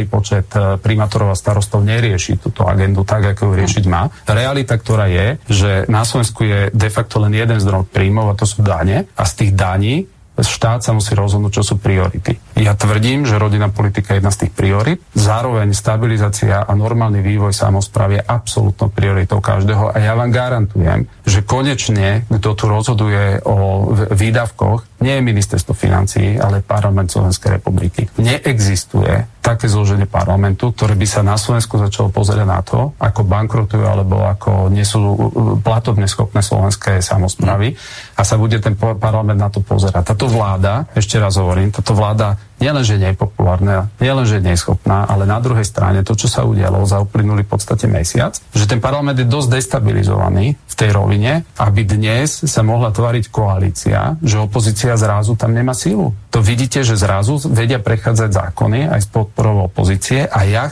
nechcem veriť, ale neviem si predstaviť, že opozícia by bola hluchá a slepa, keď nastane realita a situácia, že slovenské samosprávy majú reálne, že problém. No, to, že sa problém majú, lebo vediem aj tieto diskusie práve v tomto štúdiu s predstaviteľmi samospráv, zajtra takisto budeme mať primátorov. Takže toľko Tomáš Taraba. Juraj, aká je momentálne situácia, to prelomenie veta, alebo hlasovanie o prelomenie veta, tak sa odložilo, nebude sa hlasovať dnes. Aká je vlastne situácia v parlamente? Budete mať dosť poslancov, aby krátka došlo k tomu prelomeniu veta, to znamená, či nájdete 76 a viac. Ďakujem pekne za otázku, Mirko. No, tú informáciu o tom, že to hlasovanie sa odložilo, dostávam od teba ako od prvého človeka, vzhľadom na to, že som nebol od 17. hodiny v parlamente, ale mal som iné pracovné povinnosti. No jednak svedčí to aj o tom, aj táto skutočnosť, že sa preložilo hlasovanie, že sa vo vládnej koalícii musia jednoznačne predstavitelia vládnej koalície alebo členovia vládnej koalície nejakým spôsobom vydierať v súvislosti so zabezpečením hlasov na prelomenie veta. prezidentky Čaputovej a jednoznačne z toho vychádza aspoň mne to, ako členovi Národnej strany Život, že tam hrajú oni medzi sebou politické hry, do ktorých v žiadnom prípade sa my necháme nejakým spôsobom vtiahnuť. Kľúčové je to, aby tie rodiny, tak ako hovoril predseda Národnej strany Život, jednak Tomáš Taraba, jednak v tej dokrutke, jednak aj dneska, keď sa ho pýtali redaktori v Národnej rade Slovenskej republiky, akým spôsobom alebo bude postupovať. No my potrebujeme vidieť, čo bude na stole, či to bude ten pôvodný návrh a určite je dosť podstatné to, aby tá pomoc tým rodinám bola adresná, aby bola reálna, aby to neskončilo v nejakých obštrukciách s ústavným súdom a podobne, čo teda Zuzana Čaputová, prezidentka republiky, už sa v minulosti tým preslavila, že takéto obštruenstvo z hľadiska ústavného súdu ona vo zvyku doteraz mala. No dobre, len tam jeden z tých argumentov pani prezidentky je ten, že síce tá prvá časť zákona, ktorá sa týka tohoto roku, tak tu pustila, aby nadobudla právoplatnosť, v podstate ako keby ju podpísala. Len tá druhá časť, ktorá sa týka už roku 2023, tak tu vetovala, čiže z tohoto hľadiska, vzhľadom k tomu, že sa tam premlelo veľké množstvo ľudí v tom prezidentskom paláci od dôchodcov cez odborárov, cez samosprávy a ďalších, ktorí v podstate videli, že je s týmto problém, že ten problém spočíva v tom, čo v závere diskutoval Dolinský s Tomášom Tarabom, že by sa to dotklo zníženia rozpočtu na základe toho daňového bonusu o 0,5 miliardy, čiže približne 500 miliónov eur, čiže jedná sa o obrovskú sumu, ktorú by v podstate tí daňoví poplatníci zaplatili dvakrát. Raz na DPH-čke máme nad štandardné príjmy z výberu DPH. Na druhej strane by to ešte raz zaplatili cez zvýšené napríklad dane z nehnuteľnosti alebo poplatky za komunálny odpad a tak ďalej. Čiže tých zapsov a rôzne tieto drobné dane, ktoré vyberajú v obciach. Vo veľkých mestách sú to už dane prevyšujúce to alebo niekedy aj viac 100 eur, čiže nie zanedbateľné položky, najmä pre starších ľudí, ktorí sú dôchodci a majú malé dôchodky, alebo nedaj Boh, tí chudáci nejakí nezamestnaní alebo nejakí samostatne zárobkovo činní ľudia, ktorí majú v podstate len nejaké náhodné príjmy a tak ďalej a oni si musia tú prácu zháňať, či už ako živnostníci, alebo tí samostatne zárobkovo činné osoby. Áno, tých som myslel. Takže, alebo dokonca nejakí tí kontraktori, ktorí robia cez agentúry nejakého dočasného zamestnávania. Áno, dočasného zamestnávania. Mhm. Jednoznačne mi z toho vychádza to, že aj Olano a aj Zuzana Čaputová rozohrávajú politické hry aj s predstaviteľmi samospráv, pretože ako bolo povedané aj v predchádzajúcej dokrutke od Tomáša Tarabu, predsedu Národnej strany Život, že a to je dohľadateľné, že Slovensko jednoducho má a do júna bude mať nadpríjmy už zo samotnej inflácie, čiže v podstate hovoriť o tom, že niečo je kryté alebo nie je kryté, je do istej miery diskutabilné. Samozrejme, a momentálna vládna koalícia z tohto ide vytlkať, a respektíve aj prezidentka, idú z toho vytlkať politický kapitál a populizmus, pretože nemajú to vydiskutovať do detailov a ako by sa to dotklo týchto dotknutých skupín obyvateľstva, ktoré si menoval, a jednoznačne jednoznačne hrajú na emocionálnu a citovú kartu. Samozrejme, je veľmi kľúčové a dôležité, aby tieto skupiny obyvateľstva neboli týmto postihnuté, lebo DPH to je absolútne amorálna daň, ktorá vlastne zdaňuje dvakrát ľuďom to, čo v podstate zaplatia oni na daniach, tak DPH im to ešte zdaní raz. Takže toto bude dôležité, aby tieto skupiny neboli tým postihnuté do takej miery, ako to je komunikované, ale je to diskutabilné, že či je to kryté toto opatrenie, alebo to nie je kryté. Takže preto vravím, že je veľmi dôležité veľmi poctivo pozrieť ten návrh, ktorý v parlamente je alebo bude. Mhm. No, mám tu ešte jednu veľmi kontroverznú ukážku, ktorá sa týka týchto vecí, ale dá možnosť vyjadriť sa, ak je tu aj pani Hamáčková. Váš názor na ten zákon je aký? Pani Otília, máte slovo. V každom prípade som súhlasila s tým, aby teda strana Život, Národná strana toto podpísali, lebo sa jednalo o deti. A vedeli sme, že to smeruje aj k tým skupinám, kde by teda to možno aj vyšlo na mnivoč, alebo by si prilepšili. Ale rozhodne nie, súhlasím v tomto prípade asi aj s tým zdanením, teda s zvýšeným zdanením, som proti zvýšeniu zdanenia, tak ako to hovorí Sulík z toho dôvodu, že Slovák je už raz taký. A to podnikanie, ono vlastne... tento súčasný systém je taký, aký je. On sa budoval 34 rokov a automaticky, keď sa niekde niečo zvýši, tak to, čo vyhlásil Sulík, že keď sa zvýšila treba zdanie z tých herných automatov, automaticky tržby boli rovnaké a štát nedostal nič naviac, ale si to ten súkromník nejakým spôsobom dokázal zabezpečiť, aby teda neodišli do štátu.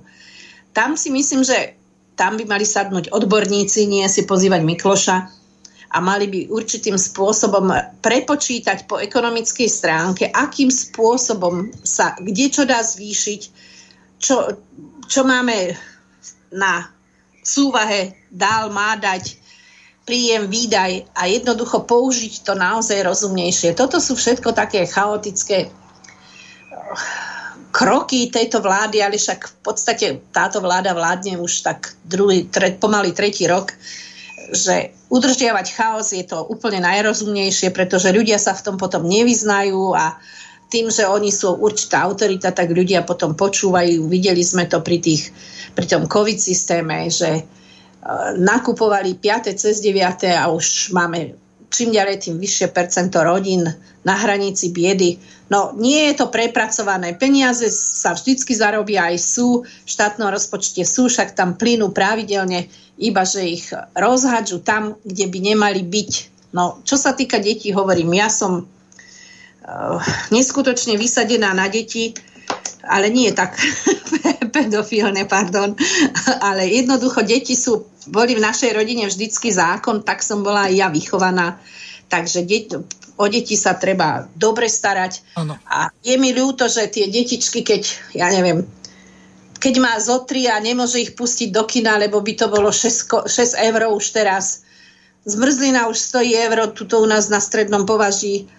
No, keď si dá každý veľkú a sú traja, hneď to má 6 eur. Kde by to tá mama brala? Najmä mama, ktorá je samoživiteľka. O tie je tak neskutočne zle postarané. Inak by som to prepočítala. Rozhodne by to mali zobrať do rúk ekonómi, ktorí vedia, ktorým smerom treba peniažky dať a akým spôsobom sa dá najlepšie ľuďom pomôcť. Teraz čítam na Facebooku Rakúšania, vzhľadom na infláciu každej dospelej osobe dajú 500 eur a 250 na dieťa ako doplatok.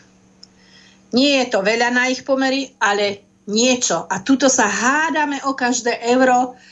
Všetko sa musí vyslovene vydobiť a nie na rozumnej báze, ale na tej, že ja to dosiahnem, ty hen to dosiahneš a poďme do seba. Skrátka, sledujeme tu už cez 2 roky urputné boje v parlamente a na občana sa zabudlo, ale ten občan im dal mandát. Nech si to konečne ľudia uvedomia, aby si zase takéto niečo nevolili. Ja už to inak neviem povedať. Taká som vytočená z toho. Dobre, ďakujem vám. Juraj, ja sa spýtam ešte na jednu vec. Tam je jedna veľmi kontroverzná vec, ktorú odsudzujú všetci vrátane mňa, kolaborácia s fašistami. To znamená s kotlebovcami. V prvom čítaní, alebo lepšie povedané pri prvom hlasovaní, tak za bolo 83. Bez tých 7 mandátov kotlebovcov by to bolo bývalo hravo prešlo, pretože tam sa hlasuje nie nadpolovičnou väčšinou zo všetkých poslancov, ktorí sú zvolení, to znamená nie 76, to sa bude hlasovať teraz druhýkrát pri prelomení veta, ale nadpolovičnou väčšinou zo zúčastnených poslancov, tých bolo 135. Prečo Matovič vyjednával s týmito ľuďmi z LSNS a ešte, čo je najhoršie na tom, je to, čo sa prevalilo a to si vypočujeme teraz. OK, ako budete hlasovať pri prelomovaní veta, pani prezidentky? Chcem si k tomu ešte sadnúť, chcem si prečítať všetky výhrady, ktoré k tomu pani prezidentka mala. Jedna vec, čo ma šokovala ja, o ktorej som nevedela, je to, že pán Matovič rokoval z, nechcem používať to slovo, ktoré je dneska tak často používané, z klubu z LSNS. Pre mňa to bolo šokom, že bolo nejaké trojhodinové rokovanie, ešte, že sa zapracovali ich pripomienky. To je veľmi nebezpečné, až je to strašidelné, lebo ľudia, ktorí pred pár rokmi pýtali minútu ticha za pána Tisa v Národnej rade a s takýmito ľuďmi akože rokovať, to je pre mňa niečo neuveriteľné. Martin Belusky bol pri hrobe Jozefa Tisa, keď prvýkrát bol zvolený do parlamentu v roku 2016, dokonca pochodoval v uniforme Slovenskej pospolitosti. To nemyslíte vážne? Áno, to tak je. Otázka je, že čo to pre vás znamená teraz, že keď viete, lebo pri tom schválení toho balíčka sa teoreticky vládna koalícia môže, nechcem povedať, že vyhovoriť, ale môže povedať, alebo tá časť vládnej koalície, ktorá to podporovala, že vlastne neboli odkazaní na hlasy kotlebovcov a hlasy kufovcov. Teraz pri prelomovaní veta, pri tých parlamentných počtoch minimálne na hlasy poslancov okolo Tomáša Tarabu odkazaní budú. Ak budú neprítomní niektorí poslanci napríklad z klubu Olano, tak zrejme aj na hlasy kotlebovcov LSNS, lebo inak 76 nedajú. Čiže čo by to pre vás znamenalo, že zrejme tam to odkazenie bude? A ako sa teda, že či to zvažujete, že jednoducho hlasovať tým pádom nebudete? Určite to ešte zvažujem, ale ešte by som sa chcela vrátiť k tomu, že ja som si vlastne uvedomila, že keby pán Kotleba bol stále v parlamente, tak vlastne pán Matovič by rokoval s pánom Kotlebom o tomto návrhu. To teoreticky nevieme, ale môže povedať, že rokoval s pánom Beluským, lebo je vo finančnom výbore. No, akože ja som z toho dosť, som z toho rozčarovaná, určite to ešte zvážim a uvidím. Takže toľko Romana Tabák, bez ohľadu na to, že kto na ňu má aké názory, tak v podstate podporila to, hoci je nezaradená, hlasovala proti zmluve DCA a ďalším veľmi kontroverzným veciam. Čiže ona v podstate hlasuje podľa svojho vedomia a svedomia. V podstate, aký, možno, že aj toto je celý ten problém, ak to prebehlo cez média a ona sa takto vyjadrila, tak zrejme jej kamoška zo šatní parlamentnej pani Hatraková, to už môžu byť dve. A potom znie, obchodujú, neobchodujú, alebo ako je to vlastne, lebo tá ďalšia časť tej relácie bola zameraná na to, že ako to vlastne bolo v prípade toho hlasovania za vydanie Fica, kde hlasovala proti jeho vydaniu, obviňujú ju, že možno, že to bol dom na Malorke, možno, že to bol 1 alebo 2 milióny. Samozrejme, nikto to neprizná, lebo tým pádom by letel z parlamentu. Lenže, keď sa na to ako psychológ pozriem a fakt som si to prehral na 4K televízore, tak ja mám taký dojem, že tá ženská klame. Podľa toho, ako sa vyjadrovala, akú mala mimiku a všetko ostatné. No, len tu ani môj názor, alebo názor psychológov, alebo detektor lží neznamená nič. Skrátka platí to, že poslanec hlasuje podľa svojho presvedčenia a svedomia, čiže z tohoto hľadiska ťažko niečo v tejto veci povedať. Čiže otázka možno na vás obidvoch, najskôr Juraja, po ňom aj pani Otília. Aké vy vidíte šance, že ten zákon prejde?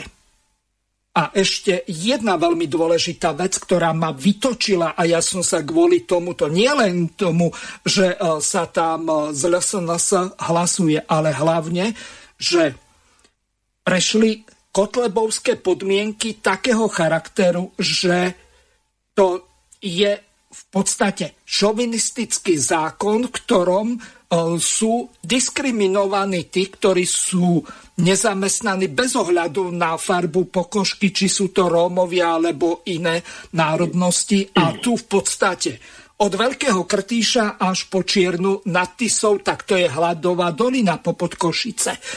A tá istá situácia je v Prešovskom kraji až po Žilinsky. Čiže vidím, že napríklad, a čo ma vytočilo do nepríčestnosti, keď som si pozrel v Pravde, že v podstate všetkým sa zvýšili tie prídavky, nie len rodinné, ale aj napríklad invalidom a tým opatrovateľom a tak ďalším. Nezamestnaní v hmotnej núdzi, ktorí si musia na Ficových nútených prácach odrobiť sociálne dávky, tak nedostanú za tento pol rok nič. A toto je to, čo ma vytáča do nepríčetnosti, pretože toto je obyčajné šovinistické vydieranie ľudí zo strany Kotlebu. A za týchto okolností, čo sa vlastne dá robiť? Pretože kolaborovať s neonacistami, fašistami, šovinistami je to najpodlejšie, čo sa dá robiť. A takisto aj pani Tabák, napriek tomu, že môžeme mať na ňu názory akékoľvek, tak ona sa zachovala tak, že zvažuje, že či zahlasuje. Váš názor. Najskôr Juraja, potom Otília. Ďakujem pekne. Nebudem teraz hovoriť úplne za Život, Národná strana, ale možno, že poviem teraz svoj taký názor. Skôr môžem len polemizovať nad tým, že či niekto klame alebo neklame. Jednoznačne je napísané, že poslanec má hlasovať podľa svojho svedomia a vedomia. Ja nemôžem hodnotiť pani poslankyňu. V každom prípade za mňa je potrebné to, aby tie rodiny podporené boli, pretože je to pravda, že ako hovoril Tomáš Taraba, predseda Národnej strany Život, v tomto sme absolútne zajedno.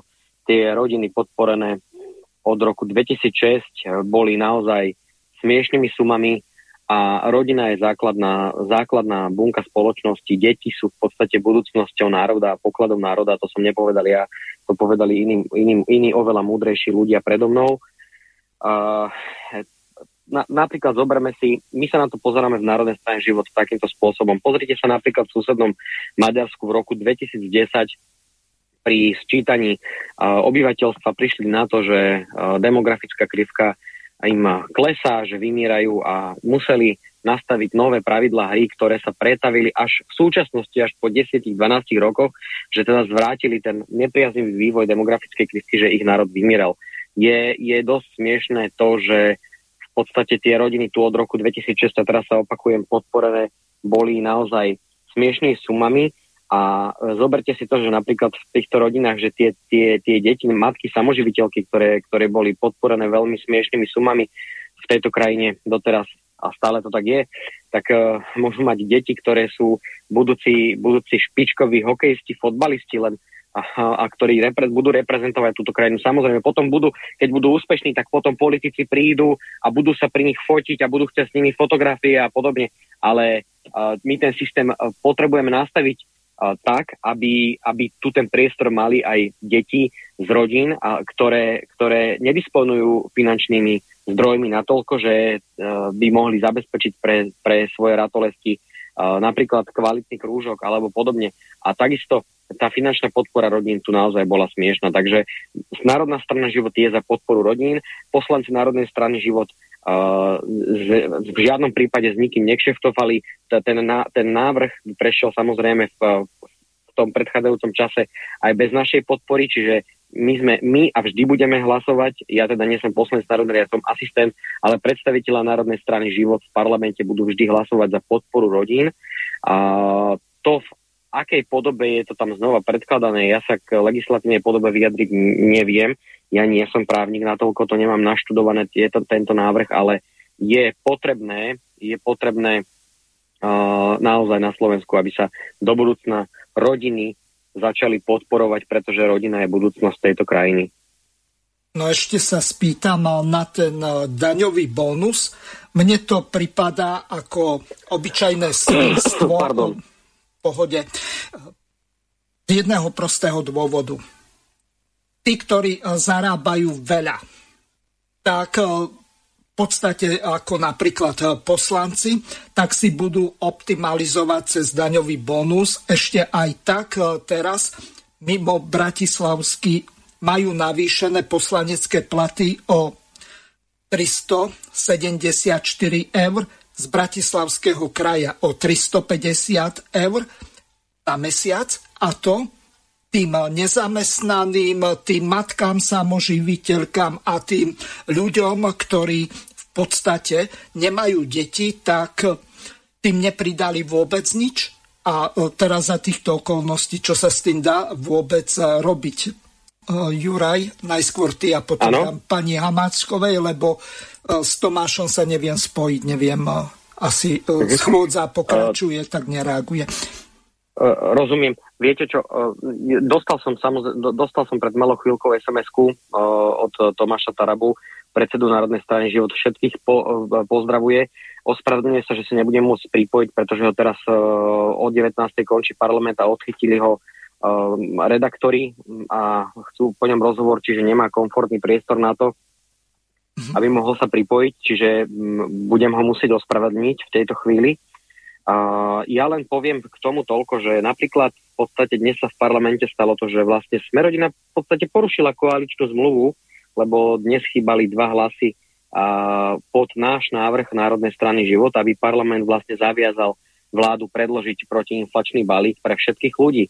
Čiže tým by sa riešila aj táto otázka, ktorú si mi ty položil. Je smutné teda, že existujú naozaj poslanci, ktorí dokážu za toto nehlasovať.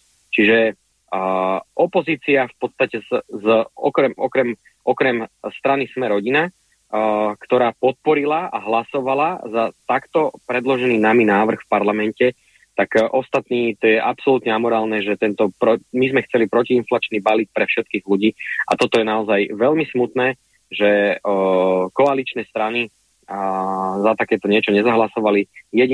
Jedine strana Sme rodina teda porušila v tejto súvislosti koaličnú zmluvu. Toto je taká novinka, ktorá sa v parlamente stala a matky samoživiteľky v prípade, že Život Národná strana bude niekedy v budúcnosti súčasťou exekutívy, tak je to určite jeden z kľúčových bodov, keďže naša strana je postavená aj na prorodinnom princípe, tak je potrebné sa pozrieť na zmenu legislatívy, ktorá teraz je, a veľmi sa čudujem, ak súčasné vládne koaličné strany už toto neriešia, pretože toto už je do neba volajúci problém. Určite poznáte vo svojom okolí aj poslucháči matku samoživiteľku, ktorá sa trápi a potrebuje jednoducho zabezpečiť svoje dieťa a nemôže si dovoliť napríklad kvalitné krúžky aj tieto daňové úľavy, ktoré doteraz boli nedostatočné. Takže je tu veľa práce, ktorá nás čaká, alebo ktorá čaká tých predstaviteľov, ktorí tam budú. Čiže vidíte, vládna koalícia sa v podstate nevie na ničom dohodnúť. Čiže toto je do neba volajúce, že tu sa stagnuje, tu sa prešlapuje z nohy na nohu. Prepáčte, že som sa trochu rozohnil. Prepáčte, ospravedlňujem sa. To je úplne v pohode. Dám možnosť vyjadriť sa aj pani Hamáčkovej. Takže Otília, máte slovo. No, ja by som zaujala stanovisko tiež, že všetkým zvýšili teda rodinné prídavky, invalidom, opatrovateľom. Samozrejme, že zabudli na viaceré skupiny. Máte pravdu, pán Hazucha. Jednoducho zabudli na tých nezamestnaných, ktorí sú bez práce na nejakých len naozaj minimálnych poplatkoch, príplatkoch. Zabudli na dôchodcov, veď mnohí dôchodci majú taký dôchodok, že keď si zaplatí ubytovanie, zaplatí si lieky, energie, tak jedna pani raz vyplakovala, 2 eurá zostanú, no tak samozrejme ako žebračke sa jej musia možno ostatní dookola poskladať, jak nemá deti. To je ako, toto je hrozná situácia, by sa dalo povedať. No a čo sa týka daňového bonusu, no tak nespĺňa svoju úlohu.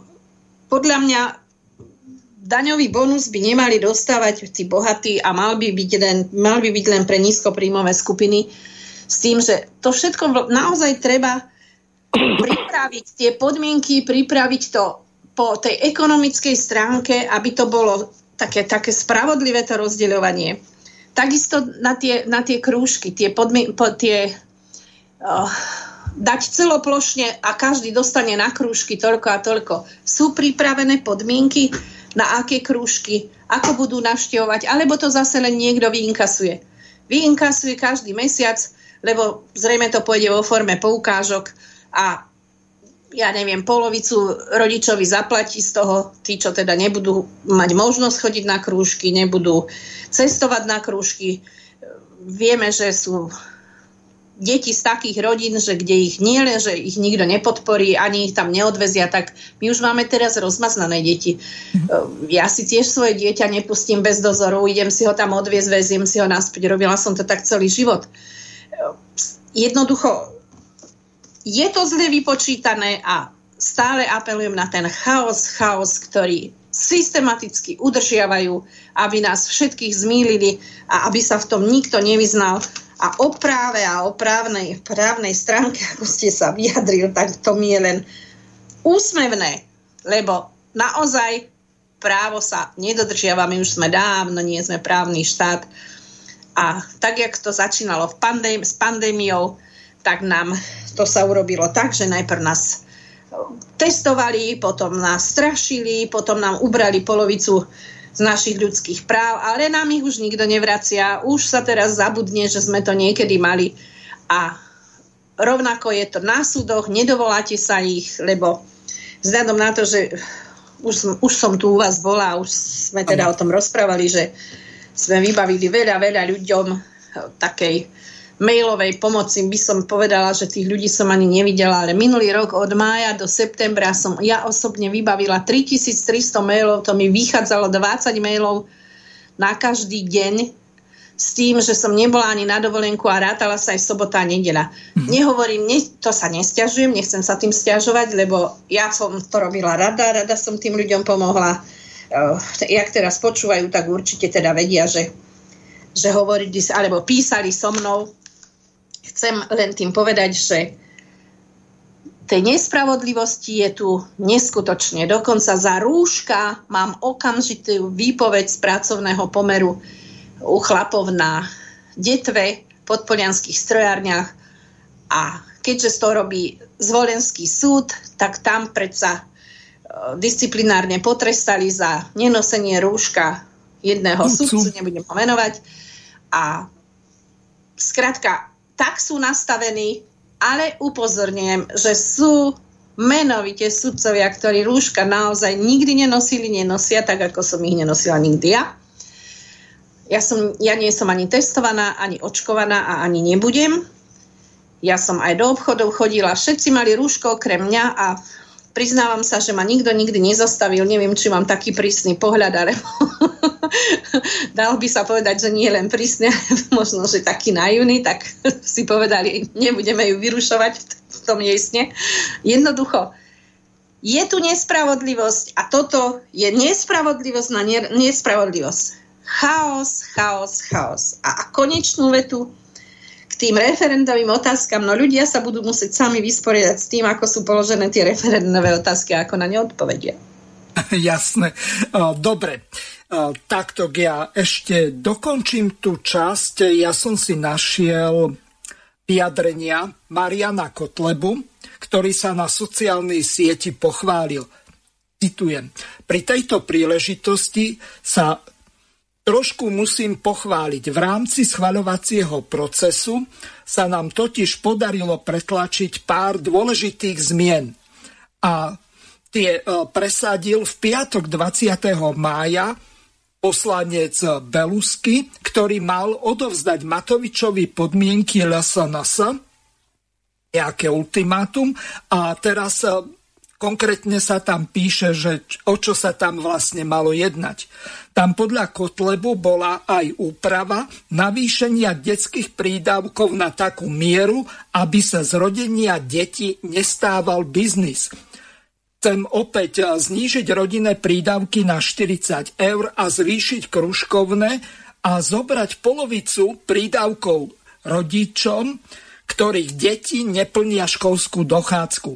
Toto je čistý rasizmus a ja neviem, prečo toho Kotlebu neberú za rasizmus, keď je v podmienke. Môžete reagovať, kto chcete. Počujete, ja nevidím v tom rasizmus. Kriste, pane, veď to je útok na rómsku menšinu. To je v poriadku, ale akým spôsobom by ste ich donútili niečo urobiť? Už ste s nimi niekedy bol v styku? Samozrejme. Ja som si vytiahla na rómsku problematiku niekoľko diplomových prác, ako sa im treba dať pomôcť. A môžem vám povedať, že poznám osobne asi 3 učiteľky, ktoré učia v rómskej triede. Ja tvrdím, že teraz budem možno podľa vás tiež rasista, že nemožno spájať dieťa, ktoré je zanedbané, s dieťaťom, ktorému sa venujú. To ja stále hovorím, keď prichádzali k nám migranti, tak ja som povedala, že z tej Afriky, keď prichádzali. Áno. Mne ich bolo ľúto. Ja som povedala, že nemôžeme spájať 21. storočie s prvotnou pospolnou spoločnosťou. Oni sa tam sťažovali, že chytili si dievčinu a ja neviem, 13 ju znásilnili. Ale oni z toho vyšli. Oni nevedia, že sú nejaké zákony a že to sa nesmie medzi nami. Oni sú, jednoducho sú nevyvinutí psychicky, mentálne na tento spôsob života. Alebo išli do obchodu a našli tam tie rôzne veci, tovary, ktoré v živote prvýkrát videli. No nabrali si to a z rehotom išli von. On mal kartu, ale nevedel, že s tou kartou by to mal zaplatiť. To tu nazbierali chlapov predovšetkým, a chceli nás teda s tým trošičku pospájať. Ja tvrdím, že všetko to bolo zle zorganizované. Takisto je to zle zorganizované aj pri tých rómskych rodinách. Veď keď 12-ročné dievča porodí, ako môže, nevie ani čítať, ani písať, už vie len tie deti rodiť. Ja by som spravila školy naozaj pre Rómov tak špeciálne, že ty pôjdeš tu aj s mamkou. Alebo ani ona ešte nevie čítať a ona sa bude učiť, ako teba bude vyučovať. My musíme niečo pre nich urobiť. Nie si len naháňať body a valiť do nich peniaze. Im to nepomôže. Oni zase nevedia, čo s tými peniazmi. Prirovnávam to k tým Afričanom, ktorí k nám prišli, aby sme vedeli, že oni sú... Ja viem, že sú veľmi chudobní a bránia sa a nehovorím, že sú to zlí ľudia, ale my im potrebujeme zorganizovať život, aby sa medzi nás dokázali vtesnať, aby s nami dokázali žiť, lebo takto je to len o peniazoch a len o tom, aké dostanú príspevky. Nikto nerobí. Keď by som spravila tú internátnu školu, kde by teda chodila aj tá matka, aj tá dcera, tie staršie by museli robiť. Kuchárky, museli by im variť, museli by upratovať, učiť sa žiť. Oni nevedia. Oni vedia len ten svoj spôsob života. Žiaľ, vždycky to tak bolo, že sa Rómovia len uplácali, aby ich zvolili, lebo píše sa oficiálne, že ich je 400 000. Verte mi, že ich je už 800 000. Len sa to nedostane na povrch. A keďže oni rodia tak veľmi rýchlo, tak oni vlastne, no myslím si, že o 20-40 rokov budú sedieť... Máme volajúceho poslucháča, tak ja ho zoberiem. Pán poslucháč, ste vo vysielaní, môžete hovoriť. Dobrý deň. No, v prvom rade chcem za ten komentár k tým Romom poďakovať pani kolegyni, že veľmi múdro, inteligentne rieši nielen problém, ale dáva aj návod. ako tento problém vyrieši, to znamená, nielen kritizuje. Druhá vec, pán Hazucha, ja sa musím za vás hanbiť. Vy ste proste človek, ktorého som si doteraz vážil za vaše objektívne komentovanie. Dnes ste sa neovládli, aj keď ste psycholog, tak ste to nezvládli. Vy si uvedomte, že bez ľudovej strany nikdy v živote by pán Taraba nebol v parlamente. Dobre. Neskákaj. A takto v prvom rade si poviem ja sa nemám za čo hanbiť, ja sa zastávam tu bielých majoritných ľudí na juhu stredného Slovenska. Nech sa páči. Vy nemáte o Rómoch ani potuch. Ja som učil v rómskych triedách, kde do mňa hádzali proste fľaše, kde som volal mestskú políciu, ktorí absolútne nemajú základné návyky. Vy o rómskych deťoch, o rómskej problematike viete toľko, jak moja babka o bejsbolových pravidlách. Zastavím vás, ja som učil na trojke škole v Detve, kde sme mali 1/3 Rómov, takže opäť sa mýlite. Nech sa páči. No, mali by vás takto inzultovať ako niektorých, napríklad z Borove v Bajovskom okrese, keď moju bývalú žiačku, učiteľku prišla matka a vyfriaskala. To bolo aj v televízii. Vy nemáte predstavu o tom a ja si myslím, že tento návrh, aj keď samozrejme, že to, že je to pod Matovičovou dekou, to mi veľmi prekáža a mám z toho ozaj zmiešané pocit, pretože je to politická fraška. Ale v každom prípade za rodinu na prvom mieste, ale nie zdegenerovaných Rómov, ktorí by proste nejakým spôsobom ťažili z toho. Takže to je ďalšia vec. A čo sa týka tých nadávok, fašizmu a tak ďalej. No a prečo nenadávate na ukrajinských fašistov?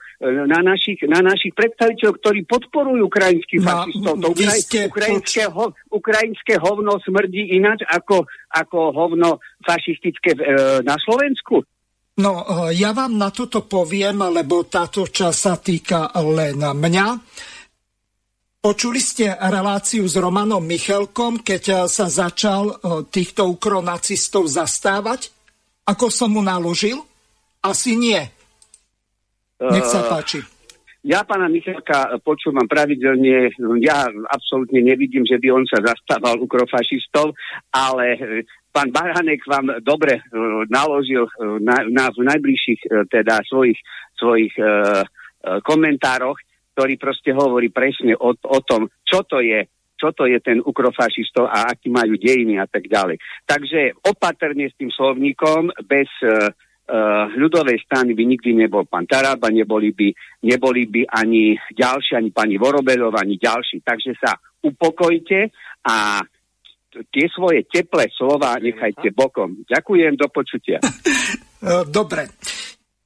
Poviem len toľko, aj keď s našim poslucháčom kategoricky nesúhlasím, nechal som ho povedať, čo uznal za vhodné a potrebné, ale samozrejme, ja som jeden z mála, ktorí presadzujú prácou podmienený príjem, takže pani Hamáčková, nech sa páči.